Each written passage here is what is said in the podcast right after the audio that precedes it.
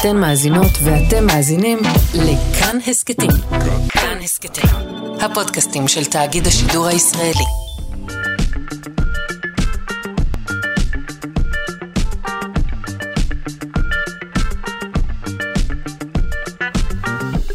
שלושה שיודעים. בוקר טוב לכם, מאזיני שלושה שיודעים בכאן תרבות. שיו, מאמינים שזה עדיין פברואר בחוץ? וואי, מוזר, הכל מוזר. אבל צריך לקבל את המוזרות כדי לשמור על השפיות. אה, נאחל בבוקר זה גם בוקר טוב מיוחד אה, למשפחות של חולי המחלות הנדירות. היום זה היום שלהן, אז אה, חפשו את העמותות שמסייעות להן. אה, תגידו, שאלה אינטימית, אה, צחצחתם שיניים כבר? כי אנחנו עומדים לשוחח ממש בקרוב על המקור לריח הבאוש שיוצא לכם מהפה. אה, לא לכולכם, לרובכם. עוד אה, נזכור כאן את השטויות שיוצאות מהפה של הבוטים, של אה, מודלי השיחה הפופולריים. הם לא יודעים מה השנה, הם נעלבים, הם כועסים. מה נסגר? אה, נדבר גם על אה, חיטה שתוכל לגדול בעזרת המדע אה, בתנאי יובש. אה, נראה לפי מזג האוויר שבהחלט נצטרך את זה, וגם על אה, דובוני מים, אותם יצורים שרדניים, יש מה ללמוד מהם. עורכת אותנו אלכס לויקר, מפיקה תמר בנימין, אל הביצוע הטכני דימה קרנצוב, אני שרון קנטור, מציעה שנתחיל.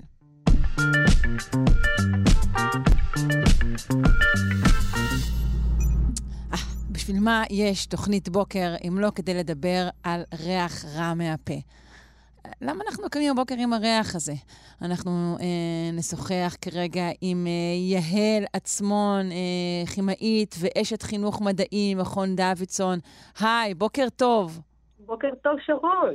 אה, אני, אני יכולה לחוש גם דרך הקו שאת עצמך הבל פיך אה, אה, סוגי בשושנים. פשוט אה, מריח נהדר. בזכות הצחצוח שיניים שלי, ודאי ודאי. לא, לא, לא, זה בזכות הטבע שחנן אותך ב- ב- בריחות כה טובים. אז אה, את יודעת, זה, זה באמת לא יוצא דו- דופן להתעורר בבוקר עם ריח רע מהפה. אה, כלומר, 25 ראשית אנחנו, נראה, אנחנו נפטרים מהבושה, דבר ראשון. אל תחושו כן, בושה. כן. בסדר. קודם כל אין מה להרגיש בושה, זו תופעה כל כך אה, נפוצה שכמעט כל אחד מאיתנו קורא לו לקום עם ריחות לא מוצלחים. אה, ו-25% מאיתנו סובלים מזה אפילו באופן כרוני וקבוע. וזה באמת... כרוני וקבוע, את מתכוונת כל בוקר או כל היום? כמעט כל בוקר, לא, לא. רובם כל בוקר, חלקם Mhm. גם כל היום. זה מאוד תלוי, כי ריח. ריח הפה שלנו בכלל אה, מושפע לא רק מאיתנו, אה, אלא מהחיידקים שחיים לנו בפה. כן. ויחד איתנו חיים בפה משהו כמו 500 מינים שונים של חיידקים, וואו. זה בדיוק. והם, אה, חוץ מלעשות עששת, שבעצם נובעת מה, גם היא מהתוצרים שלהם, גם מייצרים אה, מולקולות קטנות אה, שמכילות גופרית, והמולקולות האלה הן קלות ונדיפות. אה, ומולקולות שמכילות גופרית, אה, חלקיקים מכילים גופרית, נוטים לריחות אה, מאוד לא נעימים. רגע, רגע, הריחות ה- למה, למה להם לייצר מולקולות דמויות גופרית? יש באוכל אה, גופרית, זה אחד מה... אחד מה אה, שנמצאים אה, גם בחלבונים, אה, בחומצת האמיני ציסטאין למשל, ופשוט אה, כשהם מפרקים אותה ומשתמשים ב, אה, במזון שנמצא אצלנו בפה בכדי אה, לגדול ולהתרבות, כמו שכולנו עושים עם מזון, גם החיידקים עושים את זה, אז הם צריכים איכשהו להיפטר מדברים שהם לא צריכים, וחלק מה... מהתוצרים שלהם הם מולקולות קטנות ונדיפות, כאלה שיודעות לזוז ממקום למקום. הן גם יכולות לשמש כאמצעי תקשורת בחלק מהמקרים, בכדי לאותת מקבוצת חיידקים אחת לקבוצת חיידקים אחרת על המצב ומה קורה. אה, אז אה, בין היתר... זה מין אה, בברכת אהלן מסריחה כזאת, אוקיי. יכול, לעיתים, לא תמיד, אוקיי. אבל כן, בהחלט, אה, מולקולות משמשות לתקשורת, לא רק אצל חיידקים, אה, גם אצלנו, ו, ויש להם באמת ריח מאוד לא נעים, אבל בגלל שזה החיידקים שלנו, אז באמת יחסית קל לפתור את זה ברוב המקרים על ידי הקפדה על צחצוח שיניים, עוד סיבה להקפיד מאוד על צחצוח שיניים לפני השינה. אבל רגע, רגע, זה, זה, זה קשור ל, לכמות השעות שב... זאת, למה זה לא כל הזמן? למה זה יותר בבוקר? מה, הם שם כאילו כל הלילה הם יושבים ומתקשרים במיוחד? לא, אבל אנחנו ישנים בלילה, רובנו לפחות. כן. אה, אז לא נכנס וה- אוכל, לא נכנס אוויר, מה לא מה נכנס- ההבדל? זה- זאת השאלה. בעיקר נוצר פחות רוק. Mm, חלק מהתפקיד שלו, אה, הרוק שלנו מכיל חומרים אנטי-בקטריאליים, שככה מורידים את, אה, מונעים התפתחות של חיידקים בפה, וגם שוטפים שאריות מזון, ואנחנו בשינה גם מייצרים פחות רוק, אה, גם חלקנו ישנים עם פה פתוח, אה, נוכרים, דברים כאלה שמגבירים את ההתייבשות של הפה. גם אה, שתיית משקאות אלכוה- אה, אלכוהולים אה, מקטינה למשל את כמות הרוק, ולכן הרבה פעמים אחרי ערב שכרות נחמד אנחנו מתעוררים עם ריח פה יותר אה, חזק. לא, לא, שכרות זה... אה, כן, אוקיי. בסדר. אה, ערב... ערב שכרות, לא לא ניתן לו שמות תואר, נחמד, לא נחמד. אמ, אוקיי, גם עישון, אני מניחה, גם אה, לא עישון. תורם לעניין כל- הזה? בוודאי, גם עישון לא תורם לעניין הזה, אה, שגם הוא מגביר, אה, מקטין את כמות פליטת הרוק שלנו, ובכלל משפיע על כל הכימיה של הפה. דלקות חניכיים, שהן מקור נפלא להתרבות חיידקים, גם הן יותר פעילות בשעות הלילה, אז כל הדברים האלה ביחד בעצם מבטיחים את זה שאחרי כמה שעות שינה טובות אה, יש לנו יותר אה, אה, חומרים נדיפים בפה, וברגע שאנחנו פותחים אותו, כולנו חולקים עם הסביבה את אותן מולקולות נדיפות. כן, אני אגיד לך. אני פשוט שמעתי שזה בכלל, אומרים לך, זה בכלל לא בפה, זה לא קשור לפה, זה קשור למערכת העיכול. אז זה נכון שבחלק קטן של המקרים זה יכול, הריחות האלה יכולות, יכולים להגיע, סליחה, גם ממערכת העיכול שלנו, בעיקר אה, גם אם אכלנו אה, מזונות שמכילים אותם תרכובות אה, גופרית נדיפות כמו שום ובצל, אז בהחלט גם הם יכולים להגיע, גם אה, לעיתים מתוך מערכת העיכול שלנו אה, עולים חזרה מתוך, מתוך הקיבה, וזה יכולים לעלות חזרה גזים אה, שיעוררו, אבל זה באמת המקרים הפחות, אה, הפחות נפוצים.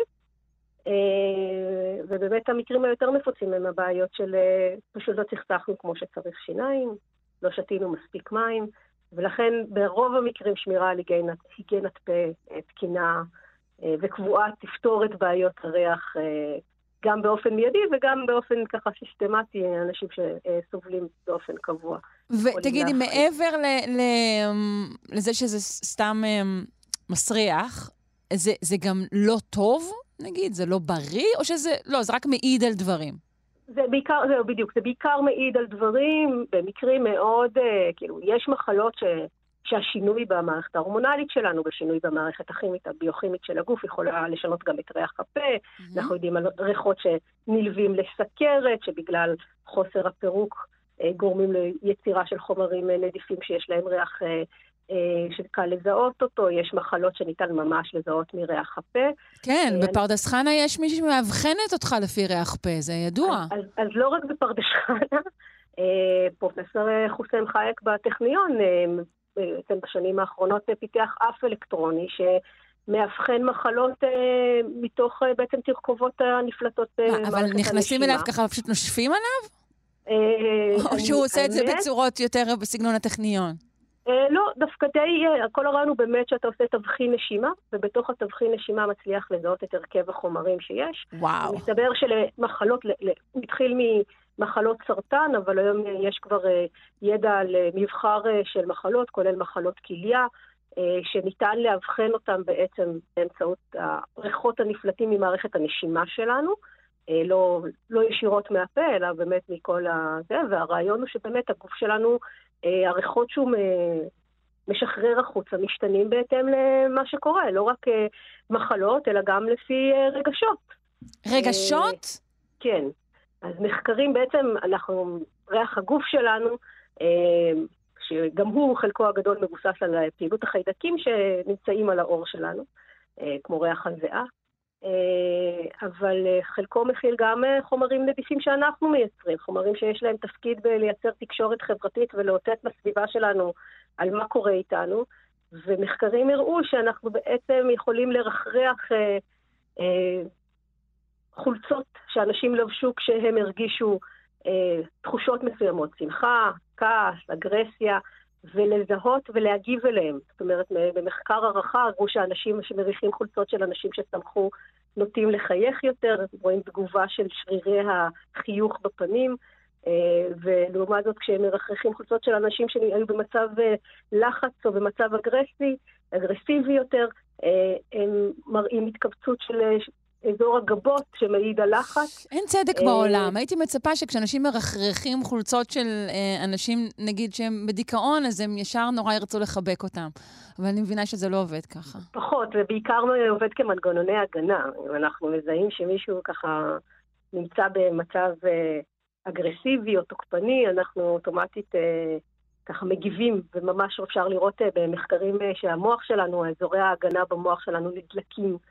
כשאנחנו מריחים ריחות גוף של אנשים אחרים, גם כשאנחנו לא מזהים ריח. זאת אומרת, אנחנו לא מרגישים שהרגשנו ריח. אבל, אבל המולקולות אה, עובדות שם, אוקיי. עובדות שם ומעבירות לנו את המסרים, אה, לא רק בריחות הגוף שלנו, אפילו בדמעות שלנו. לפני יותר מעשור, אה, המעבדה של פרופסור נועם סובל פה במכון ויצמן אה, זיהתה שבתוך הדמעות של נשים יש חומר שמוריד את, ה, את רמת ההורמון הגברי טוסטסטרון.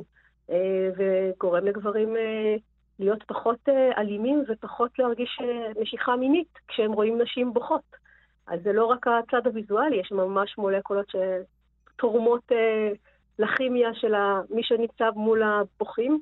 זה ממש מסביר את כשאת בוכה את לא יפה. לגמרי. זה פשוט מוריד לי, הסיפור הזה. לחלוטין, וזה מוכח אה, מדעית. מוכח אה, מדעית. אנחנו צריכות. פינה של אה, הוכחות מדעיות לשירים. כל מיני מילים מתוך שירים, אנחנו פשוט נוכיח אותן מדעית. לגמרי. אז בהחלט, אז בקיצור, הריח גוף שלנו הוא מערכת מורכבת, לא רק שלנו, גם שכאמור כל אותו מיקרוביום שחי יחד איתנו ומגיב למה שקורה אצלנו בגוף.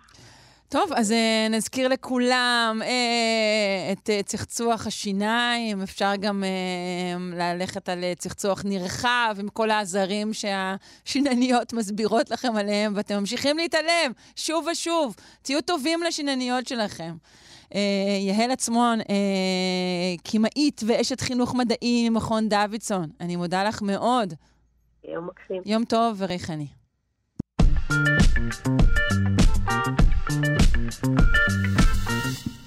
בשבוע שעבר פרסם כתב בניו יורק טיימס כתבה ויראלית על השיחה הארוכה שלו עם סידני. סידני זה שם שניתן אה, אה, לצ'טבוט של הבינה המלאכותית אה, בינג. הוא שוחרר לעולם כמובן בכוונה לייעל את החיפושים המקוונים.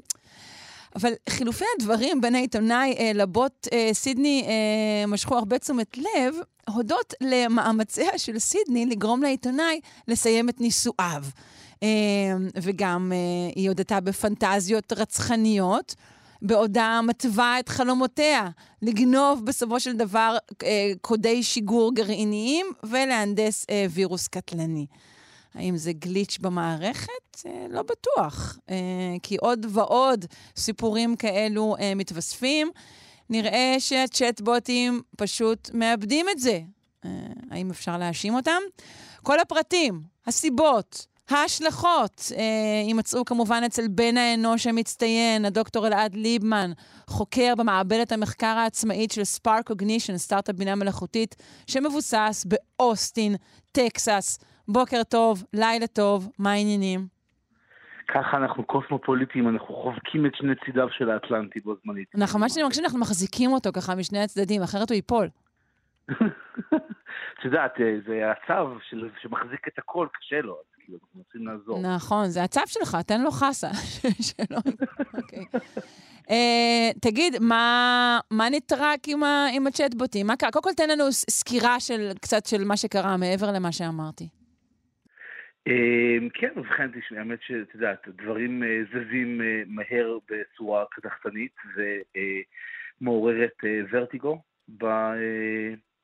בנישה הזאת של המודלי שפה גדולים, או large language models, או LLMs בלעז.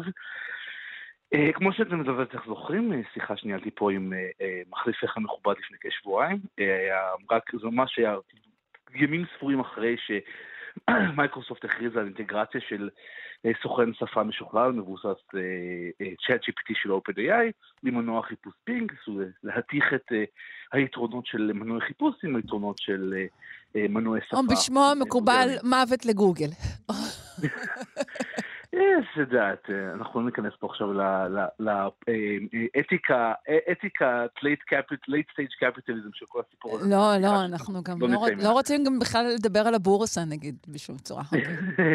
לא, אבל את יודעת, זה באמת, אגב, פה את יודעת, הם יצאו בהצהרה הזאת, עשו איזה דמו מאוד נוצץ, גוגל נכנסו לפאניקה, נחפזו לעשות מין דמו משלהם למודל שפה, כרגע גם הם יושבים על מודל, מודל שפה כן. כנראה לא פחות עתיר יכולות, פשוט...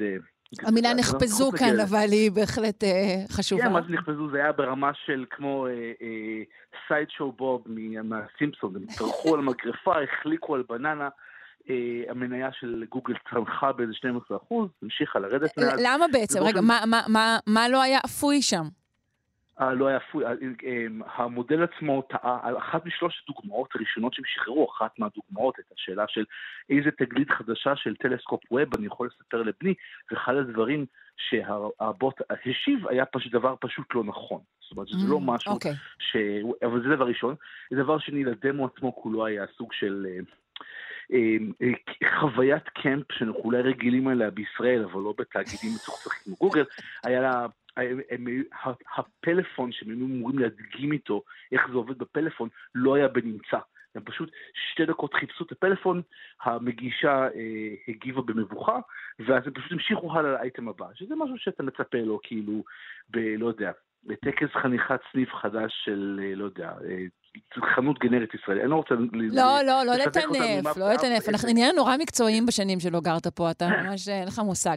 אוקיי, אז בוא נגיע לצ'טבוט של בינג ולדברים האיומים שהוא אומר לעיתונאים ולאנשים. זה היופי. אז זה היופי, שהרי גוגל, חמור, גם אמרתי את זה אז, אני אמרתי את זה עוד לפני כן, גוגל לא סתם יושבים על המודל שפה, הם יושבים על זה בגלל שהם יודעים שאלה מודלים אה, מורכבים ולא צפויים, שאף אחד לא יודע באמת מה הולך לצאת מהם. ובאמת לראיה, זאת אומרת, דמוים בצד, ברגע שהם התחילו לפתוח את uh, ה-AI של בינג לעוד ועוד משתמשים, התחילו לצוץ uh, יותר ויותר דוגמאות שנעות על הספקטרום בין לא צפוי לביזר סלאש מטריד. ולמשל, זאת אומרת, היה שיחה אחת, הבוט הודיע למשתמש שהוא I'm you know, disappointed and frustrated with our conversation, כיוון שהוא האשים אותו בכך שהוא מנסה uh, לחדור בצורה לא חוקית לפרמטרים מסווגים של המודל ללא ההרשאות המתאימות. כאילו, הם מגיבים דבר... מאוד לא טוב למה שהם מפרשים כניסיונות אה, להיכנס למערכת ההפעלה שלהם, אין, נכון? אין לי ספק, אין, אין ספק, גם לאימן שמסתכל שיש פה מנגנוני הגנה שיצאו משליטה. זאת אומרת, אין ספק, גם אתה רואה את זה למשל בקלות שבה הבוט מסיים שיחות. אין ספק שהיכולת לסיים שיחה היא מנגנון הגנה של הבוט מפני ניסיון תמרון של משתמשים. הרי הם יודעים שהם באינטרנט ושמשתמשים ינסו לחלוב כל מיני sound bites. לא שצריך לעבוד קשה מדי לחלוב sound bites מפחידים מהבוט הזה, אבל אה, בעיקרון יש פה כל מיני... מה, כאילו מתוכנת להיות מין קפריזי כזה? I'm frustrated, לא don't talk like that, כאילו מה זה הסיפור הזה? לא, א', יש כל דבר, באמת יש איזה משהו, הם ניסו לשף את זה מאז, אבל תראי, המודל הזה בסופו של דבר אה, בנוי על סמך ingestion, זאת אומרת, אה, סוג של הפנמה, זה דרך כל הטקסט הכתוב שאפשר היה למצוא באינטרנט. זה אומר, ועכשיו, אם אתה מסתכל, בסך הכל הוא נהיה סוג של, סוג של סך אינטגרציה של כלל התקשורת המקוונת האנושית. אני לא יודע מה היית באינטרנט לאחרונה, זה לא מקום מאוד מנומס. זאת אומרת שמלכתחילה, גם אם אתה מנסה להכניס שם כל מיני מנגנונים והגנות, אם אתה לא, אין לך באמת, תלוי, אני גם לא מכיר, לא מכיר מספיק את פרקטיקות הסניטציה שלהם, למשל כשדלי שטיין יצא, זה כן היה, היה פוסטים מאוד מפורטים על איך הם ניסו לעשות סניטציה של תמונות. פה בהקשר הזה, זה באופן כללי שומרים את הקלפים הרבה יותר קרוב לחזה, כי זה גם הרבה יותר קרוב לליבה של התוכנית העסקית שלהם בשנים הקרובות. רגע, רגע, אני רק רוצה להבין, אתה אומר שהסיבה שהוא מתבטא באופנים האלה זה בגלל שהוא בעצם שואב את, את אופני הביטוי שלו מאופני הביטוי הכלליים באינטרנט? זאת אומרת, בסופו של דבר, מה המודל שפה עושה? מודל שפה זה מודל ניחוש טקסט. אתה נותן לו טקסט, הוא מנסה לנחש איזה טקסט אמור ללכת כתגובה לטקסט שהרגע נתת. זה ברדוקציה גדולה. אבל הוא עושה את זה על סמך כל הטקסטים שהוא ראה. עכשיו, אם הוא רואה, עכשיו, אני, את יודעת, אני מניח שהוא לא אומן רק על סך, אה, אתה יודע, שיחות, אה, זאת אומרת, אם לא, אתה לא רק על ההרצאות בהרווארד, אתה אומר. לא, לא על ארצות וערב, וגם לא על, שיח, על צ'טבוטים מתוכנתים רגילים מהסוג של אתה פונה אליהם, שאתה בדרך אה, מנסה לקבל נציג שירות ואתה צריך לעבור דרכם לפני כן, שבדרך כלל עונים תשובות מאוד סטריליות ומקובעות.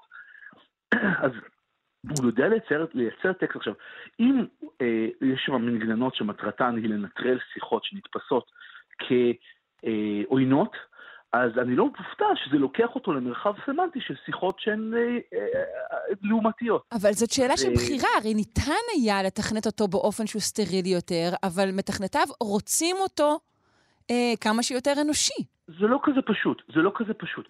כי זה לא שאתה... שוב, המודלים האלה, הם...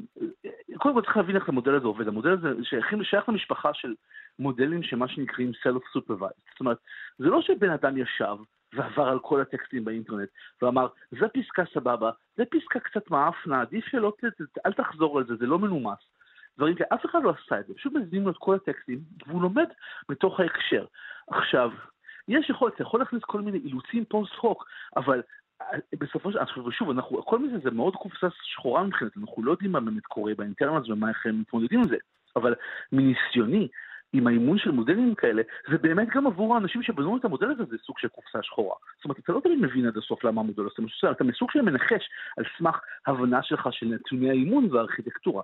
עכשיו, אני עושה פה ספקולציה, שאתה יכול לנסות, לנסות לאנוס אותו, אמ, לכפות עליו, להיות יותר מנומס, אבל זה לא תהליך שהפרוצדורלית מאוד קל לנסח למודל איך לעשות את זה, בגלל זה יש שם את הדבר הזה שמנסים לעשות, שהם הכניסו עכשיו, היה מלא שיחות הזויות, הוא התווכח עם משתמשים על השנה, זה שהשנה עדיין 2022 ולא 2023, והוא ניסה, אני חושב שהוא הוא מאוד, מאוד, הוא. מתעצבן כשהם מתווכחים איתו, זה, זה העניין, הוא כן, הוא גם אומר למשתמשים דברים כאלה, you have not been a good user, שזה שוב, תשמעי, אני חושב שבהחלט התחושה הכללית, בניגוד למה שחשבנו לפני שבועיים, זה שהמודל הזה הוא גם, בסופו של דבר, עבודה לא באמת אפויה. זאת אומרת, הוא לא נמצא במצב כרגע שמשתמשים יכולים באמת להסתמך עליו.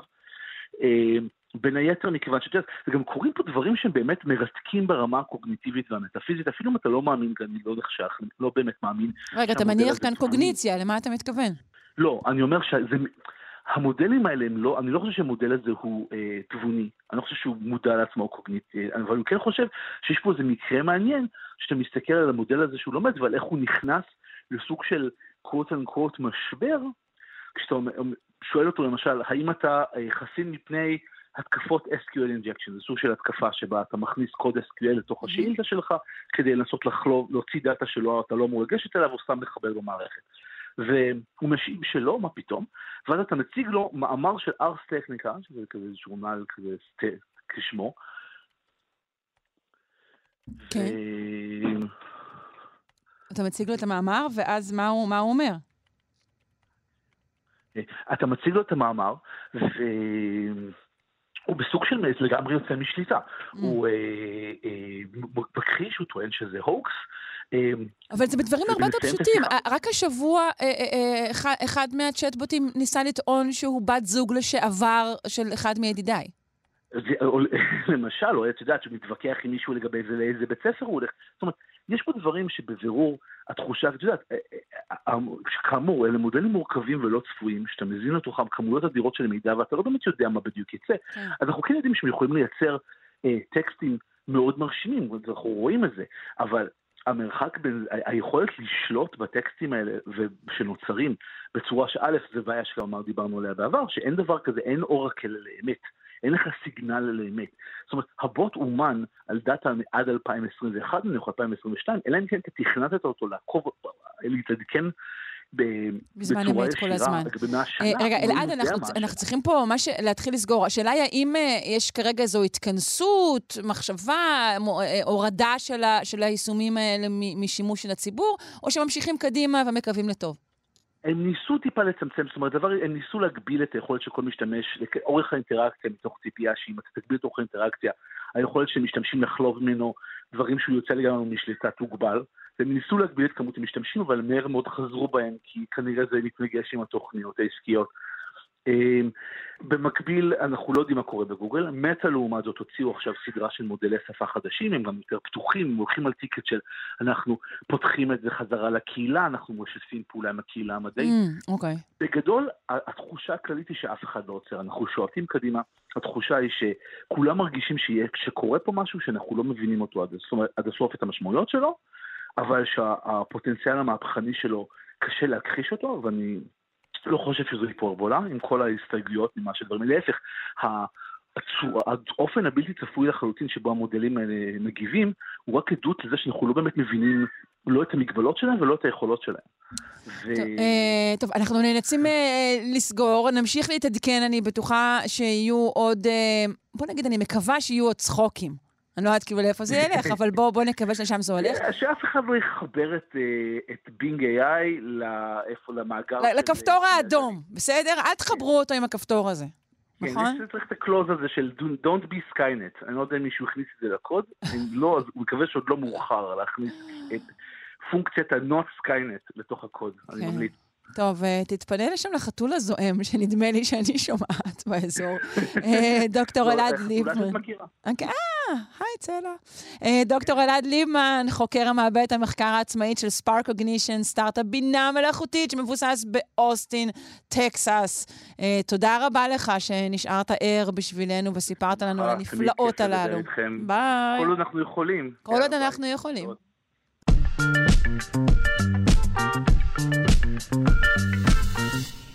בבוקר של אה, חמסין, סוף פברואר, אה, נראה שהמחקר הבא אה, עשוי להיות חשוב במיוחד, שכן הסתגלות היא שם המשחק. ההתחממות הגלובלית מגדילה את כמות האזורים בעולם שסובלים מיובש, ותגלית חדשה תוכל לאפשר לגדל בעתיד חיטה גם באזורים דלים במים. אנחנו נפנה לדוקטור גלעד גבאי, הוא חוקר גנטיקה של חיטה מאוניברסיטת דייוויס אה, בקליפורניה. שלום, בוקר טוב. שלום, בוקר טוב, שרון, מה נשמע? בסדר גמור. וואו, אנחנו עם עוד אה, דובר שנמצא בארצות הברית, אני מקווה שהדיליי אה, לא יהיה בעוכרינו. אוקיי, כן, אני שומע אותך טוב. אה, מצוין. יפה. אה, אז אה, בואו נדבר על המחקר אה, שלכם. זה מחקר שהוא שיתוף פעולה בין אוניברסיטת חיפה לאוניברסיטת דייוויס, ועוסק בגנים שאחראים לוויסות אורך השורשים בחיטה, נכון? כן, אז אנחנו מצאנו גנים, קבוצה של גנים, מקבץ גנים, שיש להם תפקיד מאוד חשוב ב, ב, במבנה של השורשים, בהתארכות שורשים אה, ובארכיטקטורה הכללית של השורשים שמגדילה את השטח פנים אה, של השורשים. אה, וזה נותן יתרון לצמחים שיש להם שורשים יותר ארוכים, זה בעצם מקנה יתרון לתנאי יובש והסיבה היא ש... אה, שורשים ארוכים יותר מגיעים לשכבות קרקע עמוקות יותר אה, ויכולים לספוח מים אה, מיותר שכבות בקרקע. חוץ מהעובדה שזה נותן להם יתרון גם בתנאי יובש, גם בתנאים רגילים יש חשיבות לאורך שורשים יותר גדול או נפח שורשים יותר גדול. כי בעצם כשאנחנו מגדילים את אה, שטח הפנים של השורשים, אנחנו מאפשרים לצמח לקלוט יותר מים, אה, מינרלים, נוטריאנטים מהקרקע אה, שדרושים לצמיחה של, של כל צמח בעצם. איך גיליתם, איך זיהיתם את הגנים האלו? אז בעצם זה התחיל הפוך. בדקנו מספר זנים בשטח, בשדות, בשדות חיטה, אה, וראינו שיש אה, שני אה, זנים עם מקטע מאוד מאוד קטן בגנום שהוא שונה ביניהם, זאת אומרת שבחיטה זה גנום מאוד מאוד גדול, ורק מקטע מאוד קטן של פחות מאחוז שונה בין הזנים האלה, וראינו שיש הבדלים מאוד משמעותיים בגודל של הצמחים, ביבול של הצמחים, במספר הגרגירים שהם נותנים לכמות שטח. ומה שתפס את תשומת ליבנו הייתה שבעצם בתנאי יובש ההבדלים האלה היו עוד יותר משמעותיים. ואז בעצם בדקנו את המקטע הגנומי בשיטות של ריצוף, גנומיקה, וזיהינו את האזור בגנום. ובעצם השלב האחרון, שזה המחקר שפורסם עכשיו, היה בעצם לאשר את הפונקציונליות של הגן, את התפקוד של הגן, בהתארכות שורשים בחיטה, ואת זה עשינו בעזרת שיטות של עריכה גנומית באמצעות קריספר, וביטוי ביתר של הגן, overexpression של הגן, בצמחים בחיטה, וראינו השפעה מאוד חזקה של הגן על הארכיטקטורה של השורשים. הגן של החיטה ככלל הוא, הוא גן מורכב, הוא גן גדול, נכון? כן, הגנום מורכב מאוד, במיוחד חיטת לחם. יש חיטת בר שהיא דיפלואידית, דיפלואיד זה אומר שיש שני עותקים של הכרומוזום, כמו בני אדם, כמו בהרבה מאוד צמחים, כמו בעגבניה.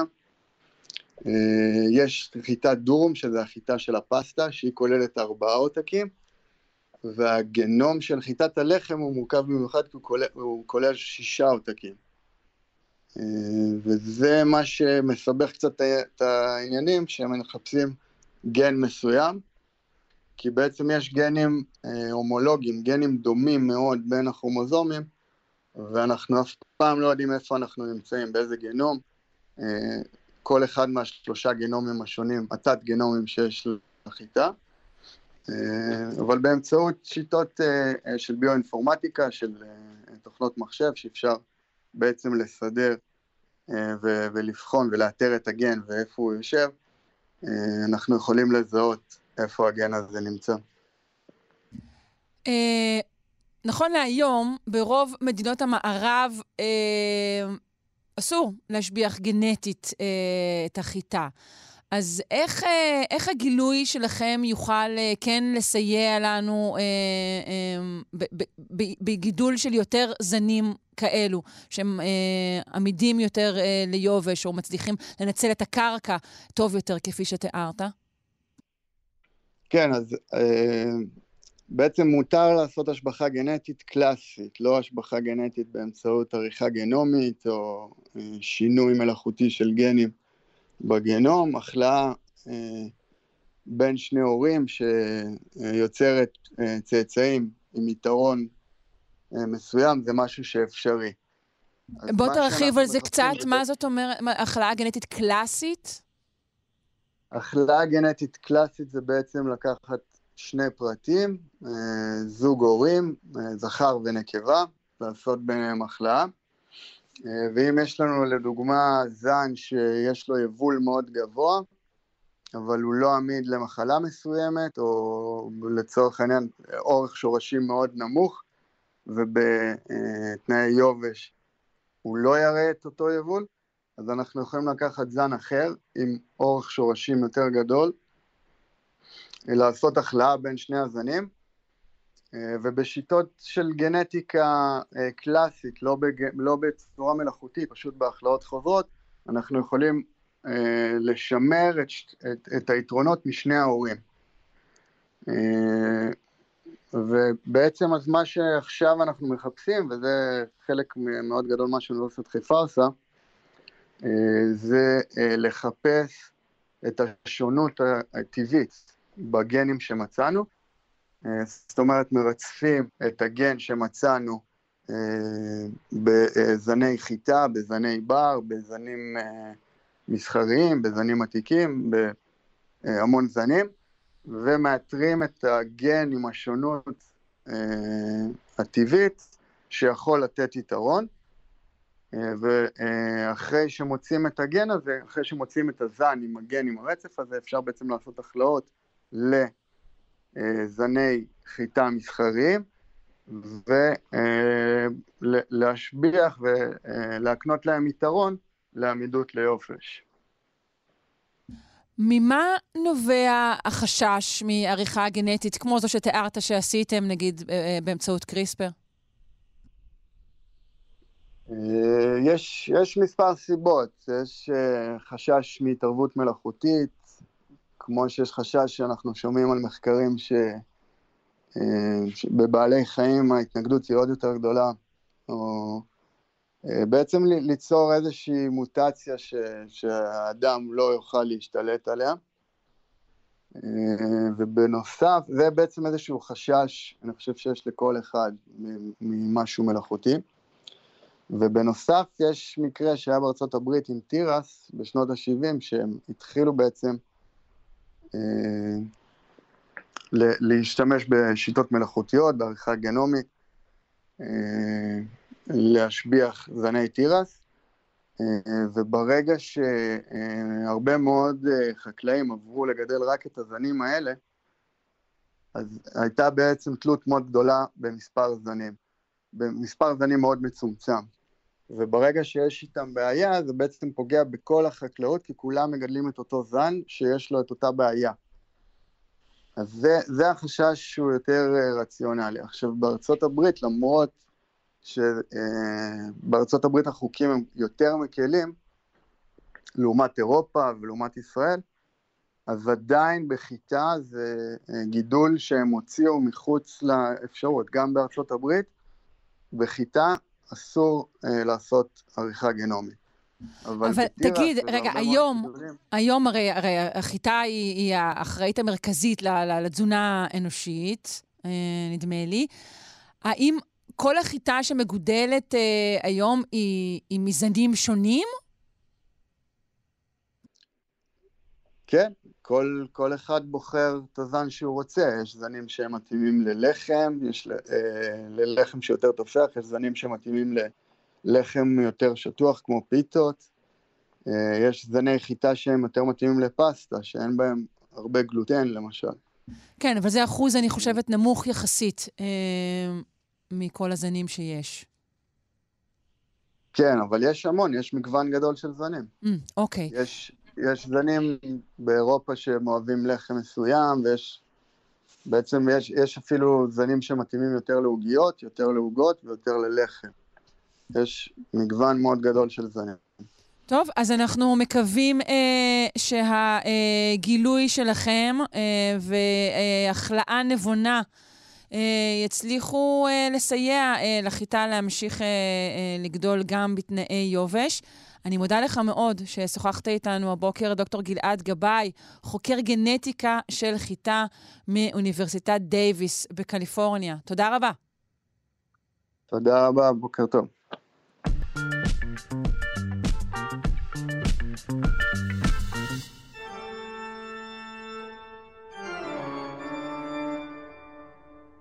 פינת האבולוציה עם הפרופסור אריאל צ'יפמן, חבר המחלקה לאקולוגיה, אבולוציה והתנהגות באוניברסיטה העברית. שלום, בוקר טוב. בוקר אור. Uh, אנחנו רוצים לחזור ליצורי פלא. Uh, נגענו בהם בעבר, כלומר, לא נגענו בהם באמת, uh, לצערי אין פינת ליטוף ליצורים האלה, אבל, אבל כן להמשיך ולדבר עליהם. אלו דובוני המים. שזה, נכון, זה השם העממי שלהם, בטח יש להם שם יותר מוצלח. נכון. השם המדעי שלהם הוא טרדיגרדים, שמילולית זה הולכים לאט. טרביגרדים? טרדיגרדים, כן. טרדיגרדים, אוקיי. אה, אבל דובוני מים זה השם המקובל. ולמה הם, הם הולכים לאט? כשמסתכלים עליהם במיקרוסקופ אז נראה שהם הולכים לאט, יש להם תנועות איטיות ומגושמות. זה חלק מהקסם שלהם, זו הסיבה שאוהבים אותם כל כך. אוי, איזה חמודים. אה, כן, אז דיברנו בעבר, אני חושב שגם בפינה הזו וגם אה, עם דוברים אחרים, על הטרדיגרדים בתור יצורי פלא, כמו שאמרתי, עם כושר שרידות מדהים, ושאפשר ללמוד מהם על, על אה, הארכת החיים ועל הזדקנות וכולי, אבל אני רוצה לדבר על האבולוציה שלהם כקבוצה. איך הם הגיעו למה שהם היום. אוקיי. Okay. אז הטרדיגרדים הם קרובי משפחה של פרוקי הרגליים. אני מזכיר, פרוקי הרגליים, הקבוצה שכוללת חרקים, עכבישים, סרטנים וכולי. יש להם מאפיינים משותפים עם פרוקי הרגליים. אה, כיסוי גוף, יש להם שלד חיצוני קשיח מחומר שנקרא חיטין, כמו שיש לפרוקי הרגליים. יש להם גוף שמאורגן, שמאורגן בפרקים או סגמנטים, כמו פרוקי הרגליים וכמה קבוצות אחרות. אה, הם נראים. טיפה כמו האיש של, זה של משלן. נכון, נכון. אה, אבל הרגליים שלהם קצרות יותר, בעצם מה שמגדיר את פרוקי הרגליים, שנובע מהשם, זה שהרגליים גם הן מורכבות מפרקים והתרדיגרדים לא. לתרדיגרדים יש רגליים גוציות קצרות כאלה, כן. בלי פרקים כמו האיש של משלן. אה, והגוף שלהם פשוט יותר, והם מורכבים מבסך הכל ארבעה סגמנטים, ארבעה פרקים, כלומר ארבעה זוגות רגליים. אה, זה הרבה פחות מרוב פרוקי הרגליים שאנחנו מכירים. והשאלה שנשאלת היא, האם הם מייצגים איזשהו דגם קדום של פרוקי רגליים, כלומר, הם איך שפרוקי הרגליים נראו לפני שהם התארכו והוסיפו פרקים, הוסיפו סגמנטים, או שאיפשהו בדרך הם התקצרו. רגע, יש, יש לכם מאובנים? יש לכם עם מה לעבוד? כן, אוקיי. כן. אז מאובנים של תרדיגרדים יש, אבל יחסית מאוחרים. מה שמעניין יותר הוא שיש מאובנים מוקדמים מאוד מהקמבריום של בעלי חיים שהם כנראה בקבוצה שהיא האב הקדום המשותף של פרוקי רגליים ותרדיגרדים. כלומר, המייצגים mm. את הדגם הקדום שממנו התפתחו גם, ה, גם פרוקי הרגליים לצד אחד וגם התרדיגרדים לצד אחר. ומזה אנחנו לומדים שאבות התרדיגרדים היו ארוכים יותר. כלומר, הם לא מייצגים איזשהו שלב של לפני התארכות, אלא מייצגים שלב של התקצרות, של הקטנה בגודל הגוף. וזה מאוד מעניין, כי יש לנו מאובנים מהקמבריום שנראים כמעט כמו תרדיגרדים, אבל עם 15-20 פרקים. וואו. כלומר, איפשהו בדרך הם הלכו לאיבוד. מה, אנחנו יודעים למה? אז פה יש נקודה מעניינת, כאן אנחנו יכולים להסתכל על תרדיגרדים בהווה. וסדרה של מחקרים מאוד יפים מהשנים האחרונות הסתכלו על ההתפתחות העוברית של תרדיגרדים, והסתכלו על סדרה של גנים שאנחנו מכירים ממגוון גדול של בעלי חיים, גנים שנקראים ה Hox genes, גני ההוקס, שאחראים להגדרת אזורים שונים בגוף במהלך ההתפתחות העוברית. וכשמסתכלים בהוקס ג'ינס של תרדיגרדים, מסתבר שחסרה להם קבוצה שלמה של, של הוקס ג'ינס, של גנים, שאחראים לחלק האמצעי של הגוף. כלומר, okay. אוקיי. אפשר מזה להסיק שהתרדיגרדים במהלך האבולוציה איבדו את החלק האמצעי של הגוף? איבדו את האמצע של הגוף. אז אפשר להסתכל על תרדיגרד כאיזשהו יצור... יצור ראש. זנבי כזה, ראש, אולי. בדיוק, ראש זנבי. כלומר, יש להם את החלק הקדמי של הגוף, ויש להם את החלק האחורי של הגוף, וכל מה שבאמצע חסר. עכשיו, זה לא רק, לא רק שהגנים האלה חס, חסרים בגנום, כשמסתכלים בהתפתחות העוברית ומסתכלים בצורה שבה הגנים האלו מתבטאים במהלך ההתפתחות, אז הגנים הקדמיים מתבטאים בחלק הקדמי והגנים האחוריים מתבטאים בחלק האחורי. ואין חלק שחסרים לו גני הוקס. כלומר, ממש כל החלק הזה הלך לאיבוד יחד עם הגנים שאחראים על ההתפתחות שלו. יואו, זה מטורף. זה מטורף לחלוטין. עכשיו, זה היה השלב הראשון, אחרי זה בדקו עוד כל מיני גנים אחראים שאחראים להתפתחות עוברית, ומסתבר שבמהלך האבולוציה התרדיגרדים פשוט איבדו גנים באופן סיטוני. הם פשוט איבדו המון גנים שאחראים לכל מיני חלקים ואזורים שפשוט לא קיימים אצלם. רגע, יכול, אנחנו קושרים את קצב או את רמת עיבוד הגנים אולי לשרידות הגבוהה מאוד שלהם? נראה שלא. לא. נראה אוקיי. שאלה דברים לא קשורים, הם, זה קשור בעקיפין. כי מה שקורה באבולוציה, אפשר, אפשר לצייר איזשהו אה, תרחיש דמיוני שבו הגנים האלה הלכו לאיבוד בגנום, ואז כתוצאה מכך התרדיגרדים איבדו את החלק האמצעי, האבולוציה לא עובדת ככה. הם כנראה איבדו את החלק האמצעי או התקצרו במהלך האבולוציה, ומכיוון שלגנים האמצעיים כבר לא היה תפקיד, עם הזמן הם נשחקו, נעלמו, הלכו לאיבוד. אז. התהליך המרכזי החשוב באבולוציה של פוקי הרגליים זה הקטנה. כלומר, הם דוגמה אחת מני רבות של בעלי חיים שבמהלך האבולוציה הפכו להיות קטנים יותר, והצורה שבה הם עשו את זה זה על ידי אובדן חלק מרכזי. חלק מהקטנה גם כולל מעבר לחיים בין חלקיקי הקרקע, בין גרגרי חול או בין, אה, בין uh, צמחים, וחלק מזה כרוך גם בזה שהם למדו או הסתגלו לחיים בסביבות כאלה שהן מאוד בלתי יציבות, מאוד בלתי צפויות, ומכאן הופיעה האבולוציה של השרידות. כן. אז, אז באופן עקיף אפשר לומר שיש קשר בין ההקטנה לשרידות, אבל, אבל זה עם כמה שלבי ביניים. הבנתי.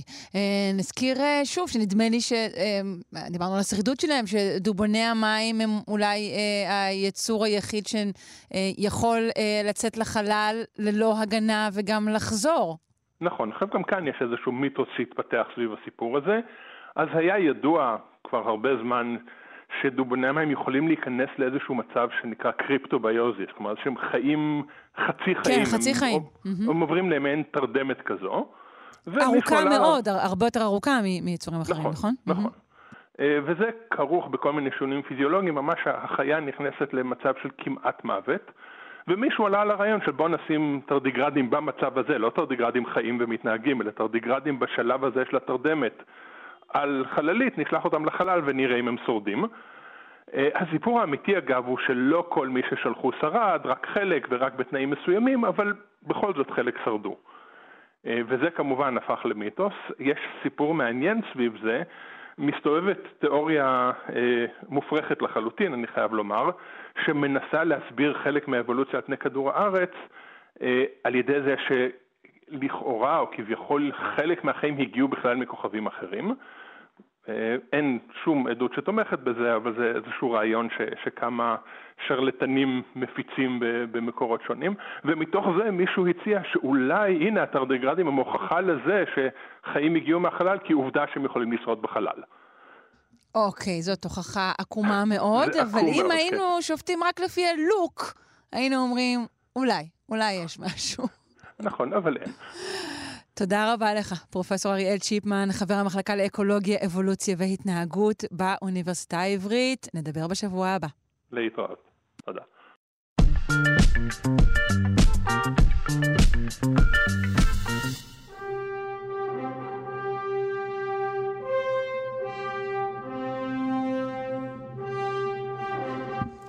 כמו דובוני המים, מה שאנחנו צריכים, אנחנו, אזרחי ישראל, זה עמידות וחסינות. אולי גם אה, כניסה ארוכה למצב של אה, קריפטוביוזיס. אה, היום אה, נשמע על עמידות וחסינות בעולמם של גיבורי העל, וזאת כמובן מפיו של אבנר מירב, פרשננו לענייני גיבורי על ואומן מצחק. שלום, בוקר טוב. בוקר טוב, שרון. יש איזה נמנמן על אה, בקרב גיבורי העל? נמנמן על... תחשוב, סרט כזה, שמתחיל, זה סרט גיבור על, והוא ישר הוא נכנס לתרדמה כן. ארוכה מאוד של שלוש ורבע שעות, ואנחנו מוחאים כפיים, וזה היה סרט נהדר. האמת שפעם איזו ידידה אמרה לי שהיא סופר עייפה, ואמרתי לה שזה כוח על מאוד לא טוב. כן, אבל אה, כן, אז כמובן שקודם כל את התרדיגרדים עצמם ראינו בעולם גיבורי העל אה, ממש לאחרונה בסרט אה, אנטמן והצירה קוונטומיניה, כשהם מתכווצים ומתכווצים, אז לא, בשלב של הקיבוץ אז רואים באיזשהו אותם פשוט מוקפים וכאלה, כי אני באמת חושב שזה יצורים שבאמת שובים את הדמיון. זה מצחיק אבל הם כאילו נהיו נורא אופנתיים, נכון? מוזר כל מיני דברים כאלה, כן. פתאום אתה יודע, פטריות זה אופנתי. דבוני מים זה אופנתי. אי אפשר לדעת אה, למה כן. זה קורה. האמת שגם במסע בין כוכבים דיסקאברי, אחת הסדרות הנוכחיות שרצות של מסע בין כוכבים, היה שם בעונה הראשונה תרדיגרד ענק, בכאילו יותר גדול מבן אדם, אה, שאיכשהו קשור למערכת הניווט של החללית, אבל זה היה מאוד mm, מוזר. אוקיי. אה, אבל כן, כמובן, כמובן שהזבים וטובים מגיבורי האלה מאוד עמידים ושרידים ויכולים בדיוק כמו התרדיגרדים לשרוד בחלל ולחיות שנים ארוכות. את יודעת, קודמי אמר שאין ראיות לחיים מחוץ לכדור הארץ, אבל הוא שכח את סופרמן.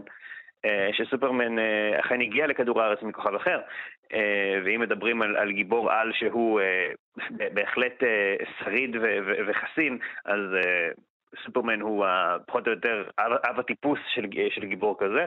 אנחנו יודעים שהוא נקרא איש הפלדה, ושהוא כמעט בלתי פגיע, ושכדורים לא פוגעים בו, ואש, והוא שרד דברים אה, לאורך העשורים שבהם הוא קיים באופן פיקטיבי.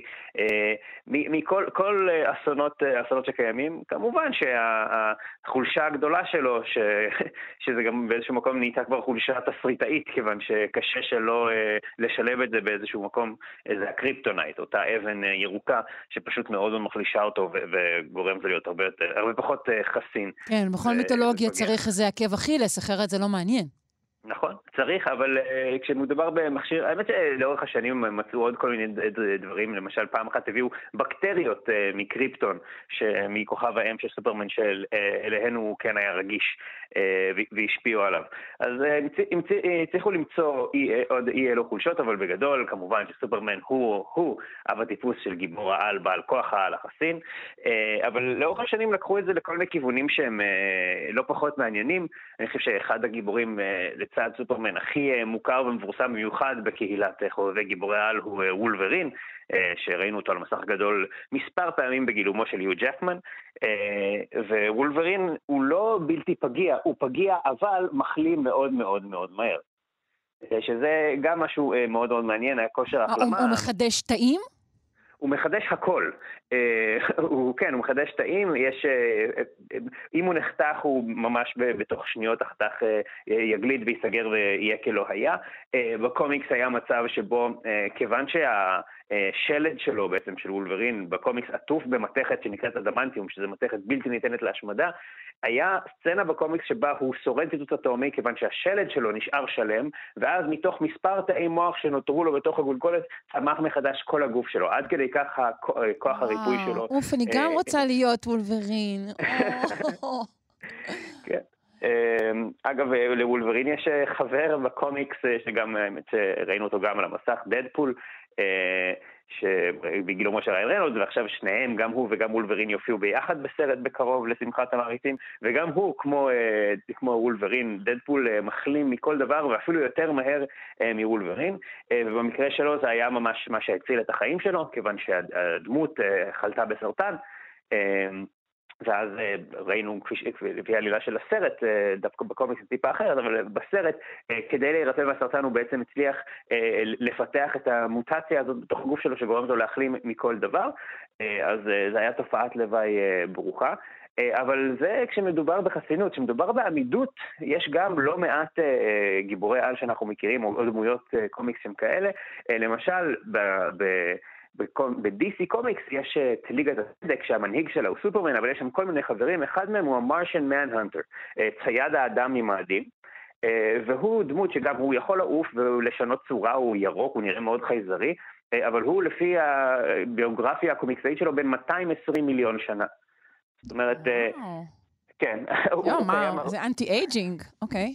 זה לגמרי anti-aging, אה, כן, גם אגב אה, לא, לא חסרים למשל ת'ור, אה, גיבור העל של מארוול, שאוחז בפטיש ושולט בברקים, שלמעשה הוא מהמיתולוגיה הנורדית. אה, ובקומיקס מסבירים את זה שהוא פשוט עם גזע חייזרים שהאנשים הקדמונים יותר תפסו כאלים, אז אה, בשביל שזה יהיה אמין במרכאות בתוך הקומיקס הוא צריך לחיות הרבה מאוד שנים, ואכן אה, בקומיקס הוא בן יותר מ-4,000 שנה. זהו, אני אומרת, יש, יש הרבה דרכים לס, לשרידות, לעמידות, לחסינות, אבל כולן בעצם נובעות מאותו מקום אה, אה, ראשוני מאוד, של, של פחד המוות, ומי שמצליח להכניע את המוות בצורה היעילה, טובה ביותר ולאורך יותר זמן, הוא גיבור על. נכון, ויש כאלה שבוחרים בזה, ויש כאלה שהם פשוט, אה, זה קורה להם, ולפעמים זה גם נהיה טרגי. אה, אנשים שלא מסוגלים אה, למות, ולמשל בענק הירוק, שהוא גם דמות מאוד מעניינת בלי קשר, ברוס באנר, שהוא המדען שהופך לענק הירוק, אמר גם בקומיקס וגם בקולנוע מספר פעמים, הייתי רוצה למות אני, אבל אני לא יכול. ניסיתי, יש איזו סצנה מאוד מאוד uh, קשה, שהוא אומר כאילו ניסיתי לראות לעצמי בראש, וה, והבחור השני, כאילו הענק הירוק ירק את הכדור החוצה. זה מאוד טרגי באיזשהו מקום. Uh, אז כן, אבל יש לא, חסרים, לא חסרות דוגמאות כאלה כמובן, במיוחד בעולם שבו בערך לכל דמות שנייה יש איזה שהם אה, כוחות על. אבנר מירב, פרשני ענייני גיבורי על ואומן מצחק, מאחלת לך אה, חסינות רבה. גם לכם. ביי, תודה.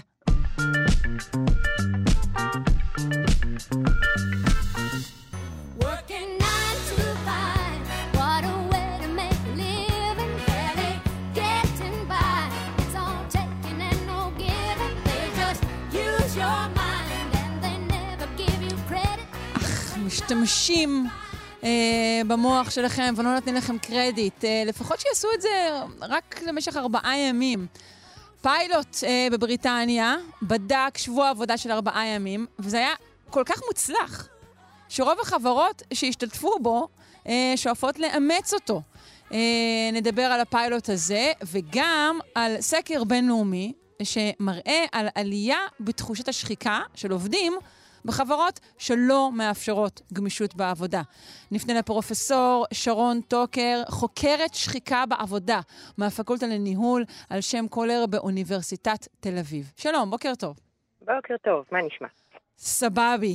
אה, מה, מה היה הפיילוט הזה? כמה חברות השתתפו בו? מי יזם אותו בכלל? כן, אז האמת שמדובר אה, למעשה בפיילוט, אבל אה, היה עוד אחד שהתנהל במקביל.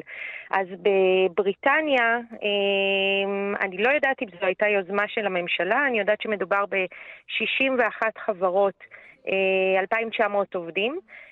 שהחליטו במשך חצי שנה באמת לצמצם את היקפי העבודה. תכף נדבר על איך הם עשו את זה, אבל באופן כללי לרדת לארבעה ימים.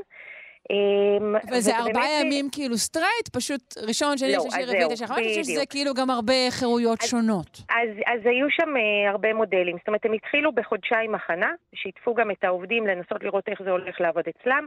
חלק סגרו את הארגון ליום אחד, חלק החליטו שבכל שבוע עובדים אחרים יעדרו, uh, ככה שהארגון עדיין ימשיך לעבוד חמישה ימים. בחלק החליטו שמחלקות שונות יעבדו בימים שונים. זאת אומרת, מחלקת HR תעבוד בארבעה ימים האלה, ומחלקת מחלקת, המחלקה הטכנית בימים אחרים. אוי, זה נורא פותר. את הנושא של אה, גנבת יוגורטים מהמקרר. יפה.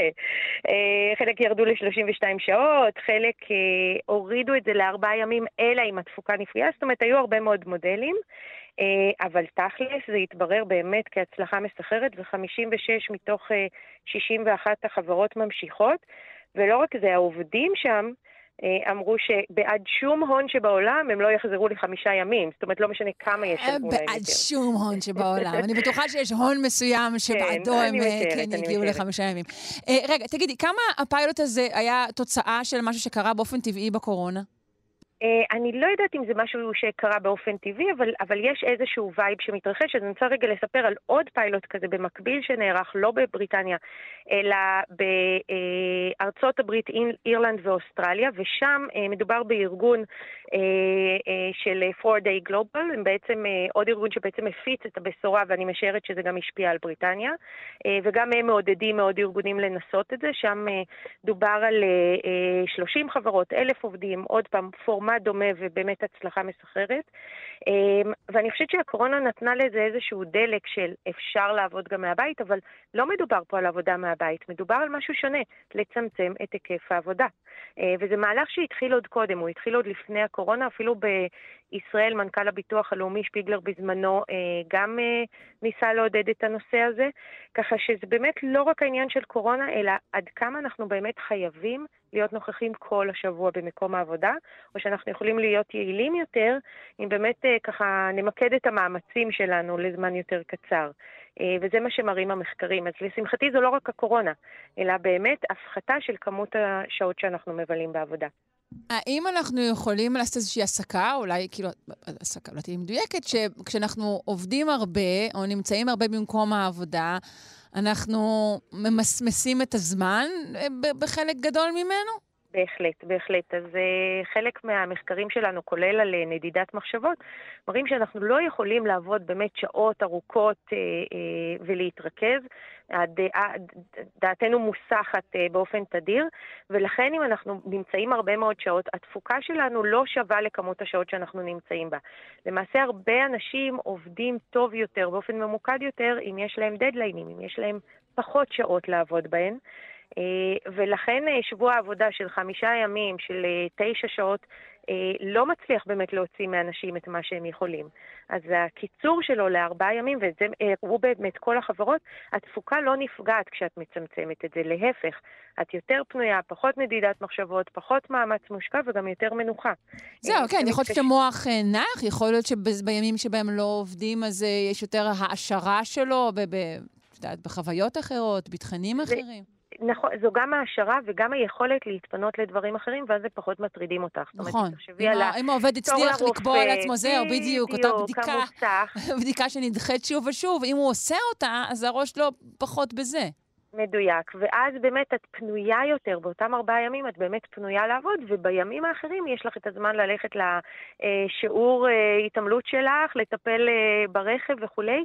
אה, אז באמת המיקוד הוא גדול יותר.